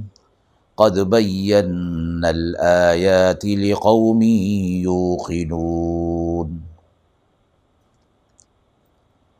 اور کہتے ہیں کہ وہ لوگ جو کچھ نہیں جانتے، کیوں بات نہیں کرتا اللہ ہم سے؟ یہ کیوں نہیں آتی ہمارے پاس کوئی آیت؟ اسی طرح کہہ چکے ہیں وہ لوگ بھی جو ان سے پہلے تھے، انہی کسی بات۔ ایک سے ہیں دل ان کے، بے شک ہم نے بیان کر دی نشانیاں ان لوگوں کے واسطے جو یقین لاتے ہیں۔ اب یہ یہود و نصارہ بھی یہ کہتے تھے کہ اللہ ہم سے براہ راست بات کیوں نہیں کرتا اور اللہ ہمارے پاس کوئی نشانی کیوں نہیں بھیجتا؟ یہ وہی بات ہے جو بنی اسرائیل موسیٰ علیہ السلاۃ والسلام سے کہا کرتے تھے کہ جب تک اللہ ہمیں خود آ کر نہ کہہ دے کہ موسیٰ علیہ السلام میرے نبی ہیں، اس وقت تک ہم نہیں مانیں گے اور جب تک ہم اللہ کو علانیہ طور پر نہ دیکھ لیں، اس وقت تک نہیں مانیں گے۔ تو آیت میں فرمایا گیا کہ اس سے پہلے بھی لوگ اسی طرح کی باتیں جو ہے وہ کر چکے اور حالانکہ نشانی، نشانیاں اللہ نے بہت ساری نازل کی ہیں، ان لوگوں کے لیے جو یقین رکھتے ہیں، جو اس طرف توجہ کرتے ہیں اور یقین رکھتے ہیں، ان کو اللہ کی نشانیاں نظر آتی ہیں۔ لیکن جو یقین نہیں رکھتے، توجہ نہیں کرتے، وہ فرمایا کہ اندھے اور بہرے ہو گئے ہیں۔ نہ انہیں نظر آ رہا ہے، نہ وہ سن رہے ہیں، نہ وہ دیکھ رہے ہیں۔ تو وہ نشانیوں سے فائدہ حاصل نہیں کر رہے۔ إنا أرسلناك بالحق بشيرا ونذيرا ولا تسأل عن أصحاب الجحيم بے شک اے نبی صلی اللہ علیہ وسلم، ہم نے آپ کو سچا دین، برحق دین بنا کر دے کر بھیجا ہے اور آپ کو بشیر اور نذیر بنایا ہے، بشارت دینے والا اور ڈرانے والا اور تجھ سے پوچھ نہیں ہوگی دو میں رہنے والوں کی یعنی جو انکار کر رہے ہیں، اللہ رب العزت آپ صلی اللہ علیہ وسلم سے اس کے بارے میں بابت دریافت نہیں فرمائیں گے۔ یعنی پچھلی آیت میں جو آیات کے حوالے سے فرمایا گیا تھا، تو فرما دیا کہ جو دین ہم نے دیا ہے، اس میں بڑی نشانیاں ہیں اور حق کی نشانیاں۔ آپ صلی اللہ علیہ وسلم کی حیثیت یہاں پر بشیر اور نذیر فرمائی۔ بشارت دینے والا، اللہ کی نعمتوں کی بشارت دینے والے۔ اور نذیر جو عذابات ہیں ان سے ڈرانے والے۔ ولن ترضى عنك اليهود ولا النصارى حتى تتبع ملتهم قل إن هدى الله هو الهدى ولئن اتبعت أهواءهم بعد الذي جاءك من العلم ما لك من اللہ من ولی ولا نصیر اور ہرگز راضی نہ ہوں گے آپ سے یہود و نصارہ جب تک آپ ان کی دین کی اتباع نہ کر لیں۔ تو آپ فرما دیجیے کہ اللہ کی بتائی ہوئی راہ ہی صحیح راہ ہے۔ اور بالفرض اگر آپ ان کی تابے داری کرنے لگیں ان کی خواہشوں کے بعد اس علم کی جو آپ کو پہنچا ہے، تو آپ کی کوئی حمایت کرنے والا اور مدد کرنے والا نہیں ہوگا۔ آپ صلی اللہ علیہ وسلم سے فرمایا گیا یہود و نصارہ آپ سے راضی نہیں ہوں گے۔ ہاں ایک صورت ہے کہ وہ آپ سے راضی ہو جائیں کہ آپ ان کے دین کی اتباع کریں، جو کہ ناممکنات میں سے ہے۔ آپ ان سے فرما دیجیے کہ جو اللہ نے راہ دکھائی ہے، جو ہدایت اللہ کی طرف سے ملی ہے، دراصل وہی ہدایت ہے۔ وہی راہ ہدایت ہے، وہی راہ حق ہے۔ اور بالفرض والمحال فرمایا کہ اگر آپ ان کی تابے داری کریں گے تو آپ اللہ کی حمایت اور مدد و نصرت سے محروم ہو جائیں گے۔ الذين آتيناهم الكتاب يتلونه حق تلاوته أولئك يؤمنون به ومن يكفر به فأولئك هم الخاسرون۔ وہ لوگ جن کو دی ہم نے کتاب، وہ اس کو پڑھتے ہیں اور جو اس کے پڑھنے کا حق ہے، وہی اس پر یقین لاتے ہیں اور جو منکر ہوگا، وہی خسارہ پانے والوں میں ہوگا۔ اب ان کے متعلق فرمایا گیا کہ کتاب و کتاب، تورات اور انجیل جن کو ملی ہے، جب اس کی یہ تلاوت کریں اور حق کو سامنے رکھتے ہوئے تلاوت کریں گے، تو وہ لوگ ایمان لانے والے ہو جائیں گے، انہیں اپنی کتابوں کے اندر نشانیاں مل جائیں گی۔ لیکن اس کے باوجود، نشانی ملنے کے باوجود اتباع حق نہیں کریں گے، تو فرمایا پھر بڑے خسارے میں آ جائیں گے۔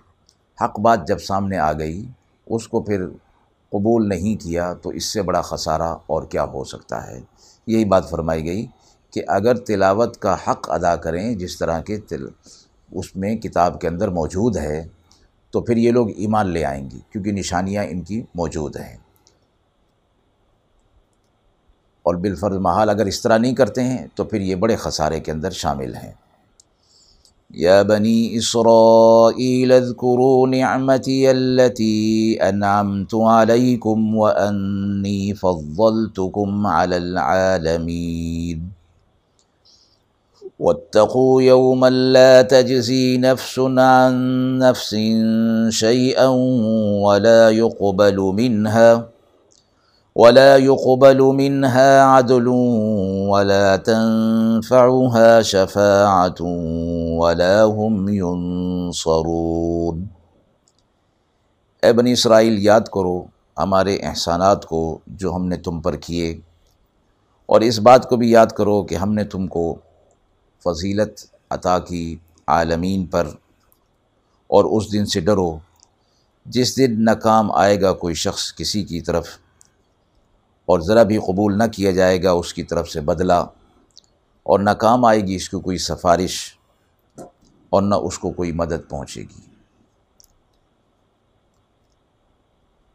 صورت البقرہ کے ابتدائی پانچویں اور چھٹے رکوع میں بنی اسرائیل کی فضیلت کا تذکرہ جو وہاں ہوا تھا، یہ دو آیات مبارکہ اس پر دوبارہ اس کو، انہی چیزوں کو، اسی فضیلت کو یاد دلاتے ہوئے آخرت کی یاد دہانی کرائی گئی ہے۔ پانچویں اور چھٹے رکوع میں جو فضیلت بیان کی گئی تھی بنی اسرائیل کے لیے، وہاں تفصیل میں یہ بات گزر چکی ہے۔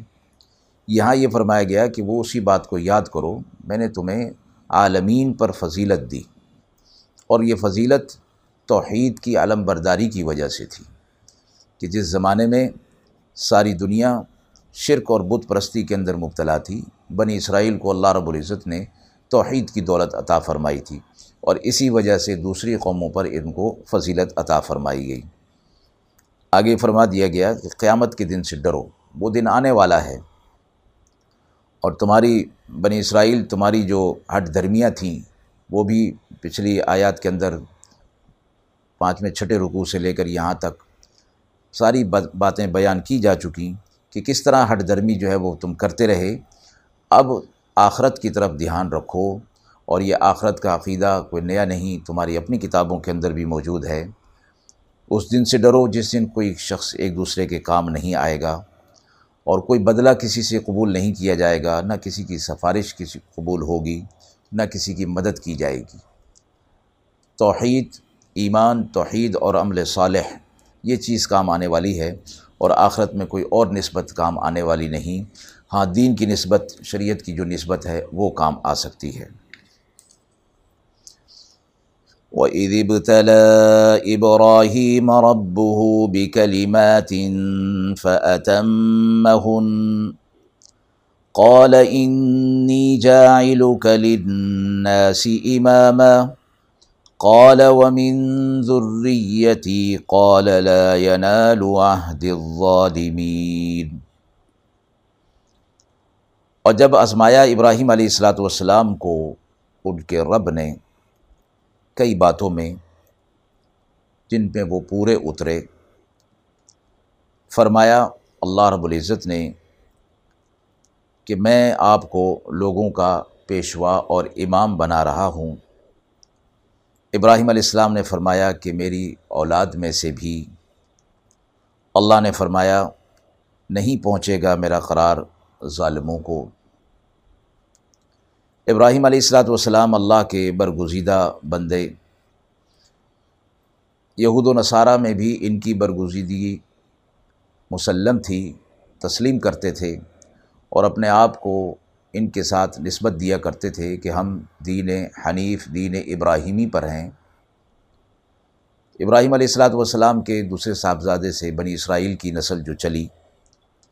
تو یہاں اللہ رب العزت نے ابراہیم علیہ السلاۃ والسلام کا تذکرہ فرمایا اور یہ پہلی مرتبہ حضرت ابراہیم علیہ السلاۃ والسلام کا یہ نام گرامی سورہ بقرہ میں پارہ نمبر ایک کے اندر یہ آیا ہے۔ تو فرمایا کہ ابراہیم علیہ السلاۃ والسلام کیا کی آزمائش اور امتحان ان کے رب نے لیا چند چیزوں میں اور وہ ابراہیم علیہ السلاۃ والسلام اس میں پورے اترے۔ اس امتحان میں اللہ رب العزت کی طرف سے جو امتحان ان کے لیے تھا، اس میں وہ پورے اترے۔ تو دراصل امتحان اللہ رب العزت ان کی کسی قابلیت کو جانچنے کے لیے یا ان کے کسی علم کو جانچنے کے لیے نہیں تھا، بلکہ اللہ کی طرف سے ان کے درجات کی بلندی کا یہ ایک طریقہ تھا جو اللہ رب العزت نے اختیار فرمایا۔ تو اس میں ان کلمات میں وہ پورے اترے۔ تو اللہ نے فرمایا، انی جاعلو کا لناسی امامہ کہ میں آپ کو لوگوں کا پیشوا اور امام بنا رہا ہوں، رہنما بنا رہا ہوں۔ فوراً ہی مان، ابراہیم علیہ السلاۃ والسلام نے اپنے لیے تو یہ دعا تھی ہی فصیلت تھی، اپنی اولاد کے لیے بھی مانگی۔ قال، ومن ذریتی قال لا ینال عہد الظالبین فرمایا آپ کی ضروریت میں جو ایمان والے ہوں گے، عمل صالح والے ہوں گے، ان تک ہمارا یہ فضل جو ہے وہ پہنچے گا۔ البتہ جو ظالم ہوں گے، ان کے ساتھ ہمارا کوئی وعدہ نہیں، ان تک ہمارا یہ اقرار نہیں پہنچے گا۔ وہ آخر داوانہ ان الحمد للہ رب العالمین۔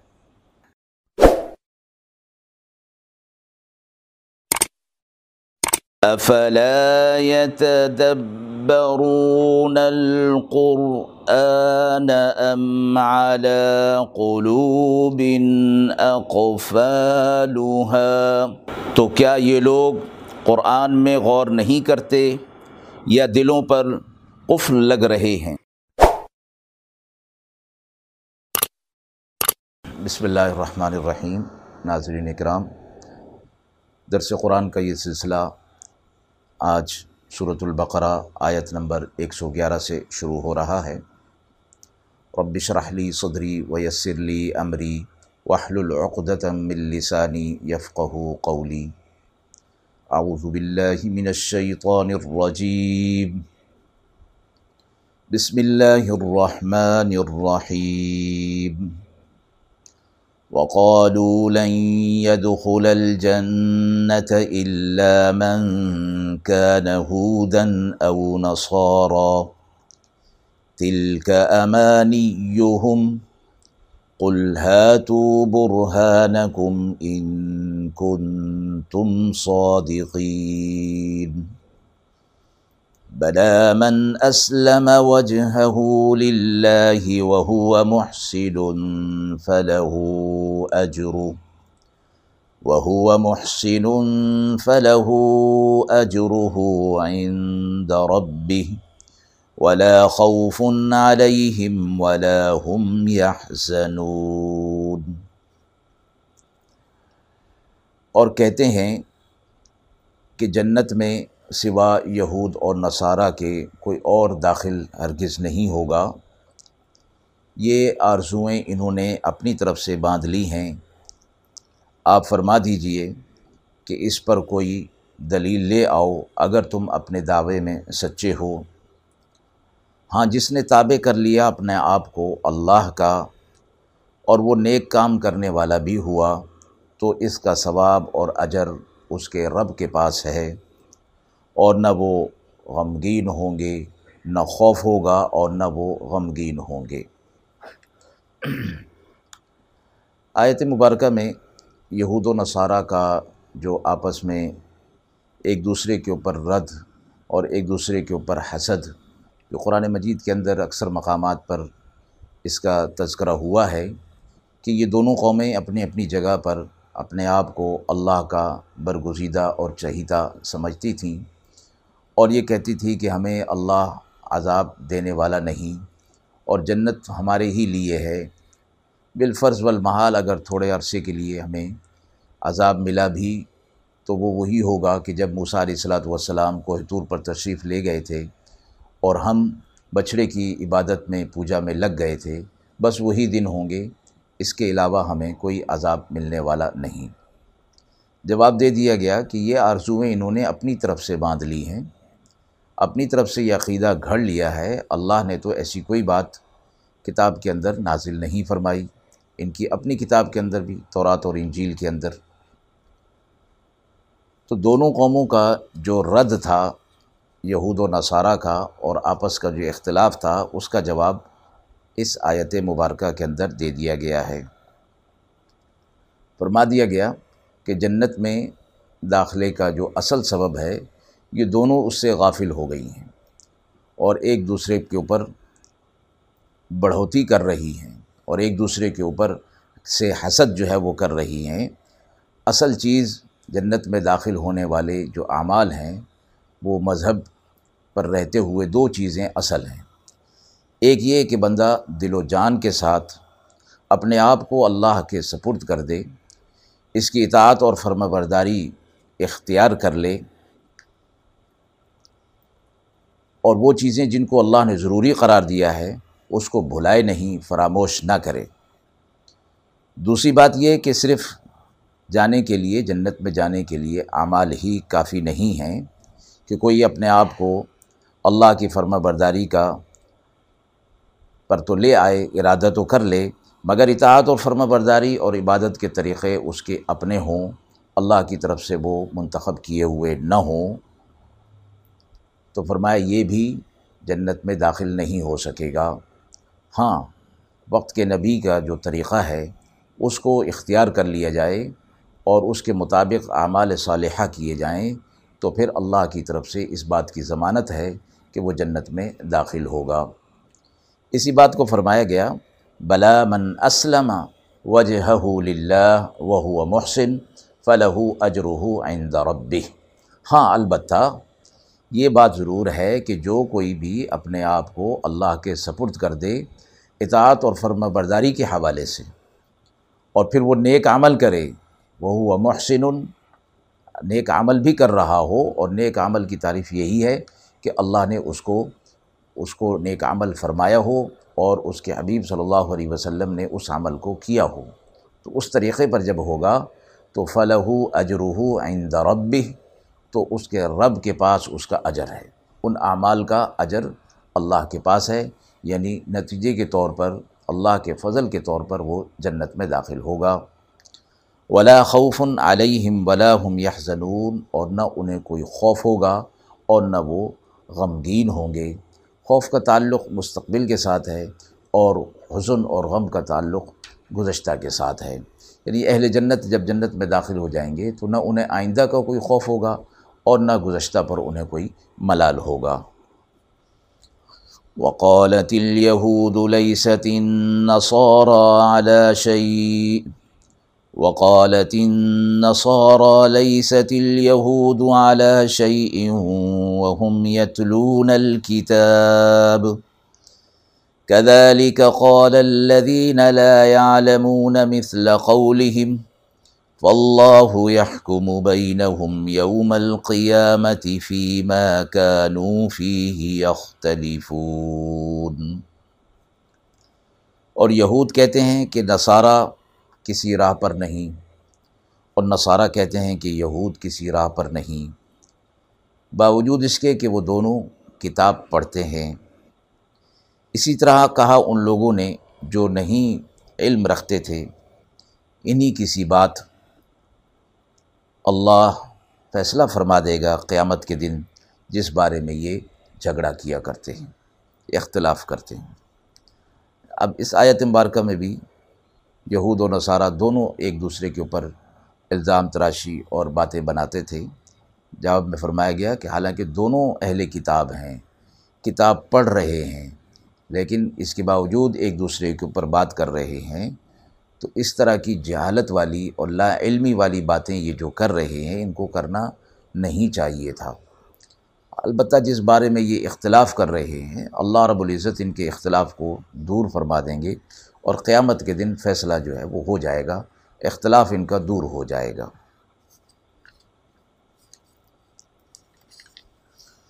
ومن أظلم ممن منع مساجد الله أن يذكر فيها اسمه وسعى في خرابها أولئك ما كان لهم أن يدخلوها إلا خائفين لهم في الدنيا خزي ولهم في الآخرة عذاب عظيم وللہ المشرق والمغرب، فأينما تولوا فثم وجه الله ان اللہ واسع علیم اور اس سے بڑا ظالم کون ہوگا جو منع کرتا ہے اللہ کی مسجدوں میں کہ اللہ کا نام نہ لیا جائے اور اس کو خراب کرنے کی کوشش اجاڑنے کی کوشش کرتا ہے۔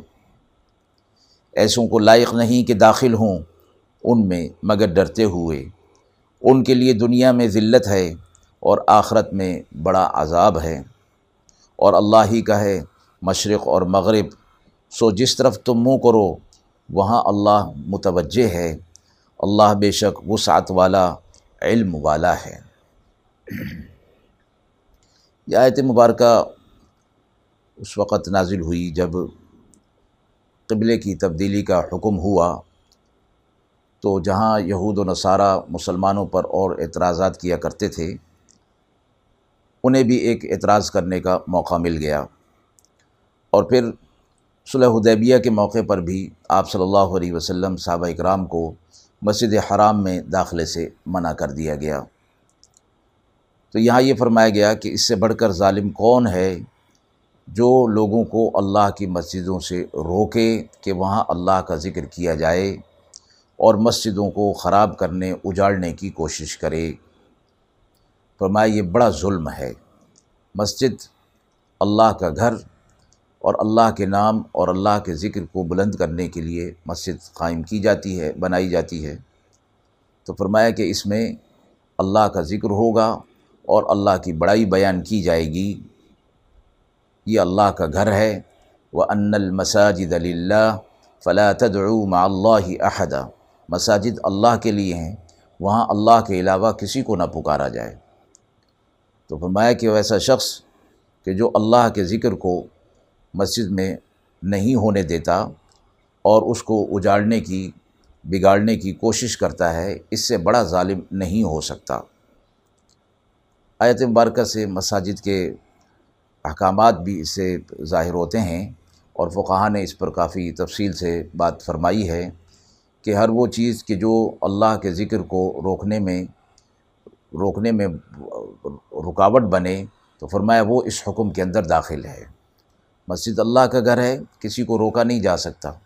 البتہ آس پاس شور شغل کر کے اور ایسا ماحول پیدا کر کے جس میں مسجد کے اندر ذکر نہ کیا جا سکے، نماز تلاوت نہ کی جا سکے، یا مشکل پیش آ جائے، وہ بھی اس وعید کے اندر داخل ہے۔ اسی طرح فرمایا کہ مسجد اللہ کا گھر ہے اور وہ کسی کی ملکیت نہیں ہوتی، اپنی ملکیت سے اس کو نکالا جاتا ہے۔ ہاں اگر کوئی شخص اپنے گھر کے اندر کوئی جگہ خاص کر لیتا ہے، جائے نماز کے طور پر، تو وہ مسجد کے حکم میں نہیں، تو اس لیے وہ اس کی ملکیت کے اندر رہے گی۔ جب مسجد ہوگی تو اس کو اپنی ملکیت سے نکالنا ہوگا۔ تو میں ایسے لوگ جو یہ کام کر رہے ہیں، ان کے لیے دنیا میں بھی ذلت والا عذاب ہے اور آخرت میں بھی عذاب عظیم جو ہے ان کو دیا جائے گا۔ تبدیلی قبلہ کے حوالے سے یہ فرمایا گیا کہ مشرق اور مغرب، شمال و جنوب ہر سمت اللہ کی ہے۔ اللہ ہر طرف موجود ہے۔ اللہ نور السماوات والارض۔ زمین و آسمان کا نور اللہ ہے۔ تو ان کو اعتراض کرنے کا کوئی موقع نہیں۔ جس طرف بھی منہ کیا جائے، توجہ کی جائے، تو اللہ کو پائیں گے۔ فعینما طلو فضم وجہ اللہ جس طرف بھی تم منہ کرو گے، اللہ کو پاؤ گے تم۔ اللہ کو متوجہ پاؤ گے تم اپنی طرف۔ تو یہاں پر میں گیا کہ قبلہ کعبہ دراصل یکسوئی کے لیے ہے۔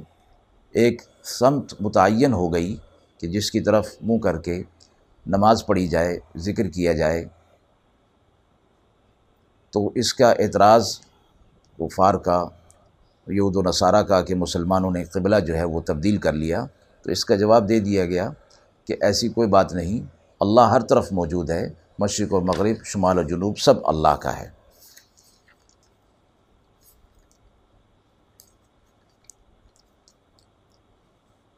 مسجد کے حوالے سے یہ فرمایا گیا کہ مساجد اللہ رب العزت نے عبادت کے لیے ان کو مقرر فرمایا گیا ہے، جیسے بیت المقدس ہے اور مسجد نبی مسجد حرام ہیں۔ ان کی تو بڑی فضیلت ہے اور فرمایا کہ ان کی طرف سفر کر کے نماز ادا کرنا، چونکہ ان میں ثواب بہت زیادہ ہے۔ مسجد حرام میں ایک لاکھ نماز کا ثواب، مسجد نبی میں پچاس ہزار کا ثواب۔ تو ان مسجدوں کی طرف اس غرض سے ان کی زیارت کے لیے جانا تو باعث ثواب ہے۔ اور دوسری مساجد کے کہ اللہ کے رسول صلی اللہ علیہ وسلم نے نماز پڑھنے کو افضل جان کر دور سے سفر کرنا کسی اور مسجد کے لیے اس سے منع فرمایا ہے، سوا ان تین مساجد کے کہ ان کی طرف جایا جا سکتا ہے۔ دوسرا مسئلہ بھی اس آیت مبارکہ سے یہ معلوم ہو گیا کہ مسجد میں ذکر و نماز کی روکنے کی جتنی بھی صورتیں ہوں گی، وہ سب اس وعید کے اندر داخل ہوں گی اور ناجائز اور حرام ہوں گی۔ اسی طرح نماز کے اوقات میں مسجد کے اندر کوئی جب لوگ نوافل، تسبیح، تلاوت وغیرہ کر رہے ہوں، تو بلند آواز سے تلاوت یا ذکر بالجہر کرنا اس کو بھی منع فرمایا گیا ہے۔ چونکہ یہ چیزیں بھی نماز، تسبیح، تلاوت کے اندر خلل ڈالنے والی ہوتی ہیں۔ وقالوا اتخذ الله ولدا سبحانه بل له ما في السماوات والأرض كل له قانتون. بديع السماوات والأرض، وإذا قضى أمرا فإنما يقول له كن فيكون. اور کہتے ہیں کہ اللہ نے ایک بیٹا بنا لیا، نعوذ باللہ. جواب میں فرمایا گیا، اللہ ان باتوں سے پاک ہے، بلکہ زمین و آسمان میں جو کچھ ہے وہ سب اسی کا ہے۔ اور سب اسی کے تابے دار اور فرما بردار ہیں۔ نئی چیز پیدا کرنے والا آسمان اور زمین کا اللہ ہے۔ جب وہ کسی چیز کا حکم کرتا ہے، ہو جا تو بس وہ ہو جاتی ہے۔ جب ارادہ کرتا ہے کسی چیز کا تو وہ کہتا ہے کہ ہو جا تو بس وہ ہو جاتی ہے۔ یہاں بھی ایک شرک کا رد جو ہے فرمایا گیا کہ اللہ نے اپنے لیے بیٹا بنا لیا۔ یہ عیسائیت کا جو عقیدہ ہے کہ اللہ کا بیٹا بھی ہے، بیوی بھی ہے اور اللہ خود ہے، یہ تسلیس کا جو ان کا ایک عقیدہ ہے، اس کے اس کا رد یہاں جواب میں فرمایا گیا کہ اللہ ان تمام چیزوں سے پاک ہے۔ سب کچھ اللہ کا بنایا ہوا، سب کچھ اللہ کی ملکیت میں ہے، لیکن اس قسم کی چیزیں کہ جو انسان کے ساتھ نسبت اور تعلق رکھتی ہیں، اللہ ان چیزوں سے پاک ہے۔ لم یلد ولم یولد ولم یق اللہ کفون احد، نہ اس سے کوئی پیدا ہوا، نہ وہ کسی سے پیدا ہوا، نہ اس کی کوئی ہمسری کرنے والا ہے۔ اور یہ فرمایا گیا کہ جب وہ کسی چیز کا ارادہ کرتا ہے تو پھر سب چیزیں، اسباب سب جمع ہوتے چلے جاتے ہیں۔ اور اس کی قدرت اور اس کی طاقت اتنی بڑی ہے کہ اس کو کسی چیز کی ضرورت نہیں پڑتی، نہ انتظار کی ضرورت پڑتی ہے اور نہ اسباب کی ضرورت پڑتی ہے۔ سب اسباب خود بخود بنتے چلے جاتے ہیں۔ علماء نے فرمایا ہے کہ اس سے کم میں چونکہ اس کو ظاہر نہیں کیا جا سکتا تھا، اس لیے الفاظ میں یہی فرمایا گیا کہ وہ کہتا ہے کہ ہو جا تو بس وہ ہو جاتا ہے، ورنہ اللہ رب العزت کا ارادہ اس سے کہیں پہلے ظہور پذیر ہو جاتا ہے۔ وقال الذين لا يعلمون لولا يكلمنا الله أو تأتينا آية. كذلك قال الذين من قبلهم مثل قولهم تشابهت قلوبهم. قد بينا الآيات لقوم يوقنون. اور کہتے ہیں کہ وہ لوگ جو کچھ نہیں جانتے، کیوں بات نہیں کرتا اللہ ہم سے؟ یہ کیوں نہیں آتی ہمارے پاس کوئی آیت؟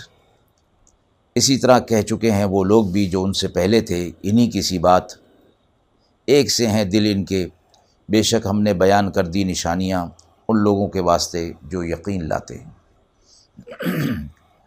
اب یہ یہود و نصارہ بھی یہ کہتے تھے کہ اللہ ہم سے براہ راست بات کیوں نہیں کرتا اور اللہ ہمارے پاس کوئی نشانی کیوں نہیں بھیجتا؟ یہ وہی بات ہے جو بنی اسرائیل موسیٰ علیہ السلاۃ والسلام سے کہا کرتے تھے کہ جب تک اللہ ہمیں خود آ کر نہ کہہ دے کہ موسیٰ علیہ السلام میرے نبی ہیں، اس وقت تک ہم نہیں مانیں گے، اور جب تک ہم اللہ کو علانیہ طور پر نہ دیکھ لیں، اس وقت تک نہیں مانیں گے۔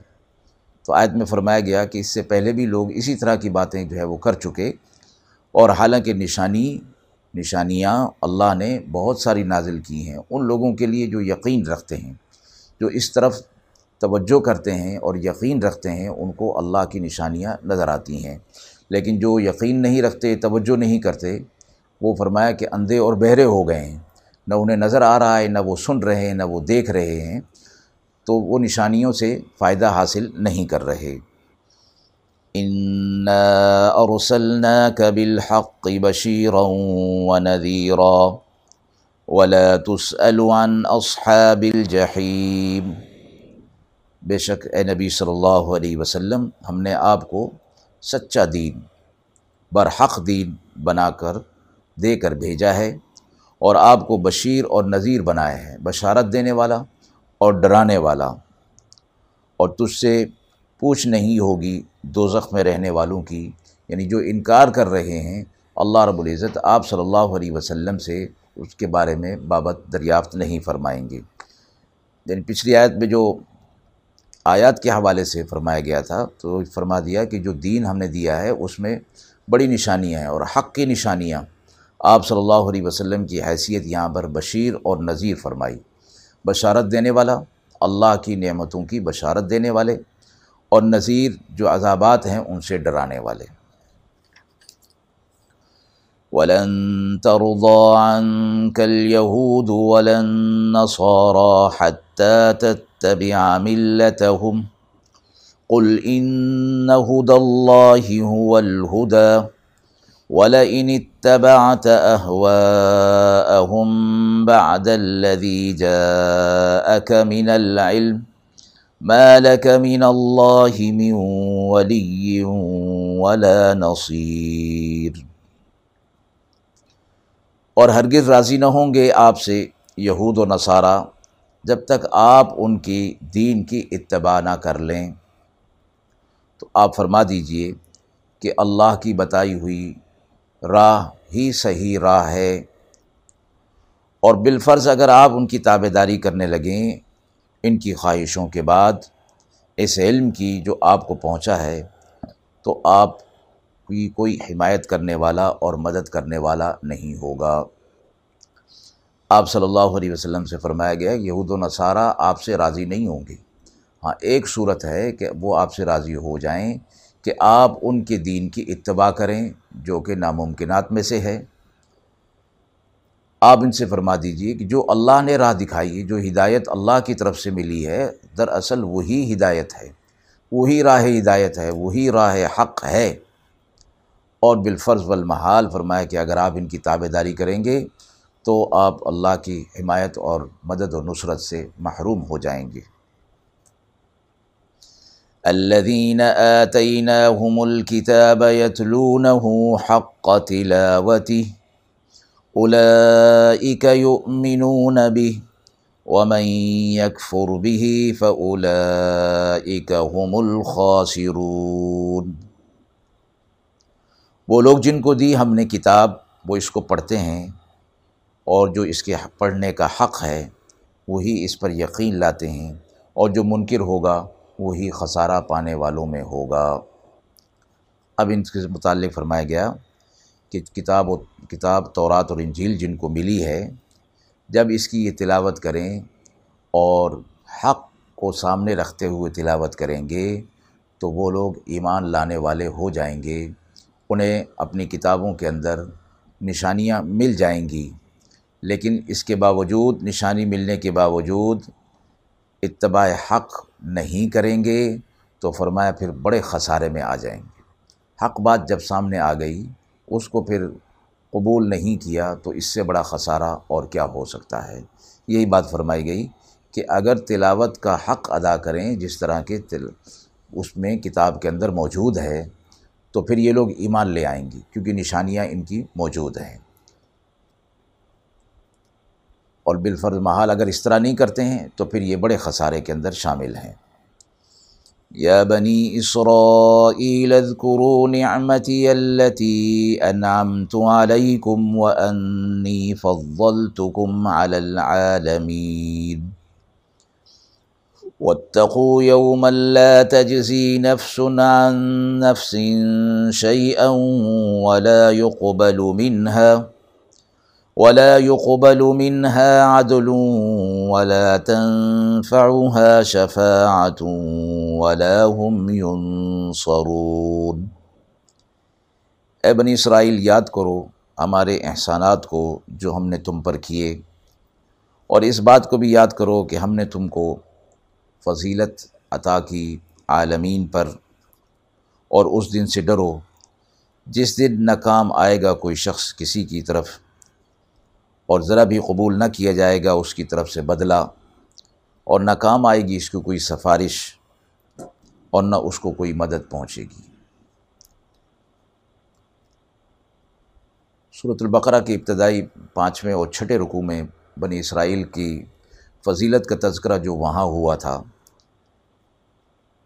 یہ دو آیات مبارکہ اس پر دوبارہ اس کو انہی چیزوں کو، اسی فضیلت کو یاد دلاتے ہوئے آخرت کی یاد دہانی کرائی گئی ہے۔ پانچویں اور چھٹے رکوع میں جو فضیلت بیان کی گئی تھی بنی اسرائیل کے لیے، وہاں تفصیل میں یہ بات گزر چکی ہے۔ یہاں یہ فرمایا گیا کہ وہ اسی بات کو یاد کرو، میں نے تمہیں عالمین پر فضیلت دی۔ اور یہ فضیلت توحید کی علم برداری کی وجہ سے تھی کہ جس زمانے میں ساری دنیا شرک اور بت پرستی کے اندر مبتلا تھی، بنی اسرائیل کو اللہ رب العزت نے توحید کی دولت عطا فرمائی تھی اور اسی وجہ سے دوسری قوموں پر ان کو فضیلت عطا فرمائی گئی۔ آگے فرما دیا گیا کہ قیامت کے دن سے ڈرو، وہ دن آنے والا ہے۔ اور تمہاری بنی اسرائیل، تمہاری جو ہٹ دھرمیاں تھیں، وہ بھی پچھلی آیات کے اندر پانچویں چھٹے رکوع سے لے کر یہاں تک ساری باتیں بیان کی جا چکی کہ کس طرح ہٹ درمی جو ہے وہ تم کرتے رہے۔ اب آخرت کی طرف دھیان رکھو اور یہ آخرت کا عقیدہ کوئی نیا نہیں، تمہاری اپنی کتابوں کے اندر بھی موجود ہے۔ اس دن سے ڈرو جس دن کوئی شخص ایک دوسرے کے کام نہیں آئے گا اور کوئی بدلہ کسی سے قبول نہیں کیا جائے گا، نہ کسی کی سفارش کسی قبول ہوگی، نہ کسی کی مدد کی جائے گی۔ توحید، ایمان، توحید اور عمل صالح، یہ چیز کام آنے والی ہے اور آخرت میں کوئی اور نسبت کام آنے والی نہیں۔ ہاں دین کی نسبت، شریعت کی جو نسبت ہے، وہ کام آ سکتی ہے۔ وَإِذِ ابْتَلَى إِبْرَاهِيمَ رَبُّهُ بِكَلِمَاتٍ فَأَتَمَّهُنَّ قَالَ إِنِّي جَاعِلُكَ لِلنَّاسِ إِمَامًا قال ومن ذريتي قال لا ينال عهد الظالمين اور جب آزمایا ابراہیم علیہ السلاۃ والسلام کو، ان کے رب نے کئی باتوں میں جن پہ وہ پورے اترے، فرمایا، اللہ رب العزت نے کہ میں آپ کو لوگوں کا پیشوا اور امام بنا رہا ہوں۔ ابراہیم علیہ السلام نے فرمایا کہ میری اولاد میں سے بھی اللہ نے فرمایا، نہیں پہنچے گا میرا قرار ظالموں کو۔ ابراہیم علیہ السلاۃ والسلام اللہ کے برگزیدہ بندے۔ یہود و نصارہ میں بھی ان کی برگزیدگی مسلم تھی، تسلیم کرتے تھے اور اپنے آپ کو ان کے ساتھ نسبت دیا کرتے تھے کہ ہم دین حنیف، دین ابراہیمی پر ہیں۔ ابراہیم علیہ السلاۃ والسلام کے دوسرے صاحبزادے سے بنی اسرائیل کی نسل جو چلی۔ تو یہاں اللہ اللہ رب العزت نے ابراہیم علیہ السلاۃ والسلام کا تذکرہ فرمایا اور یہ پہلی مرتبہ حضرت ابراہیم علیہ السلاۃ والسلام کا یہ نام گرامی سورہ بقرہ میں پارہ نمبر ایک کے اندر یہ آیا ہے۔ تو فرمایا کہ ابراہیم علیہ السلاۃ والسلام کیا کی آزمائش اور امتحان ان کے رب نے لیا چند چیزوں میں اور وہ ابراہیم علیہ السلاۃ والسلام اس میں پورے اترے۔ اس امتحان میں اللہ رب العزت کی طرف سے جو امتحان ان کے لیے تھا، اس میں وہ پورے اترے۔ تو دراصل امتحان اللہ رب العزت ان کی کسی قابلیت کو جانچنے کے لیے یا ان کے کسی علم کو جانچنے کے لیے نہیں تھا، بلکہ اللہ کی طرف سے ان کے درجات کی بلندی کا یہ ایک طریقہ تھا جو اللہ رب العزت نے اختیار فرمایا۔ تو اس میں ان کلمات میں وہ پورے اترے۔ تو اللہ نے فرمایا، انی جاعلو کا لناسی امامہ کہ میں آپ کو لوگوں کا پیشوا اور امام بنا رہا ہوں، رہنما بنا رہا ہوں۔ فوراً ہی مان، ابراہیم علیہ السلاۃ والسلام نے اپنے لیے تو یہ دعا تھی ہی فصیلت تھی، اپنی اولاد کے لیے بھی مانگی۔ قال، ومن ذریتی قال لا ینال عہد الظالبین فرمایا آپ کی ضروریت میں جو ایمان والے ہوں گے، عمل صالح والے ہوں گے، ان تک ہمارا یہ فضل جو ہے وہ پہنچے گا۔ البتہ جو ظالم ہوں گے، ان کے ساتھ ہمارا کوئی وعدہ نہیں، ان تک ہمارا یہ اقرار نہیں پہنچے گا۔ وہ آخر داوانہ ان الحمد للہ رب العالمین۔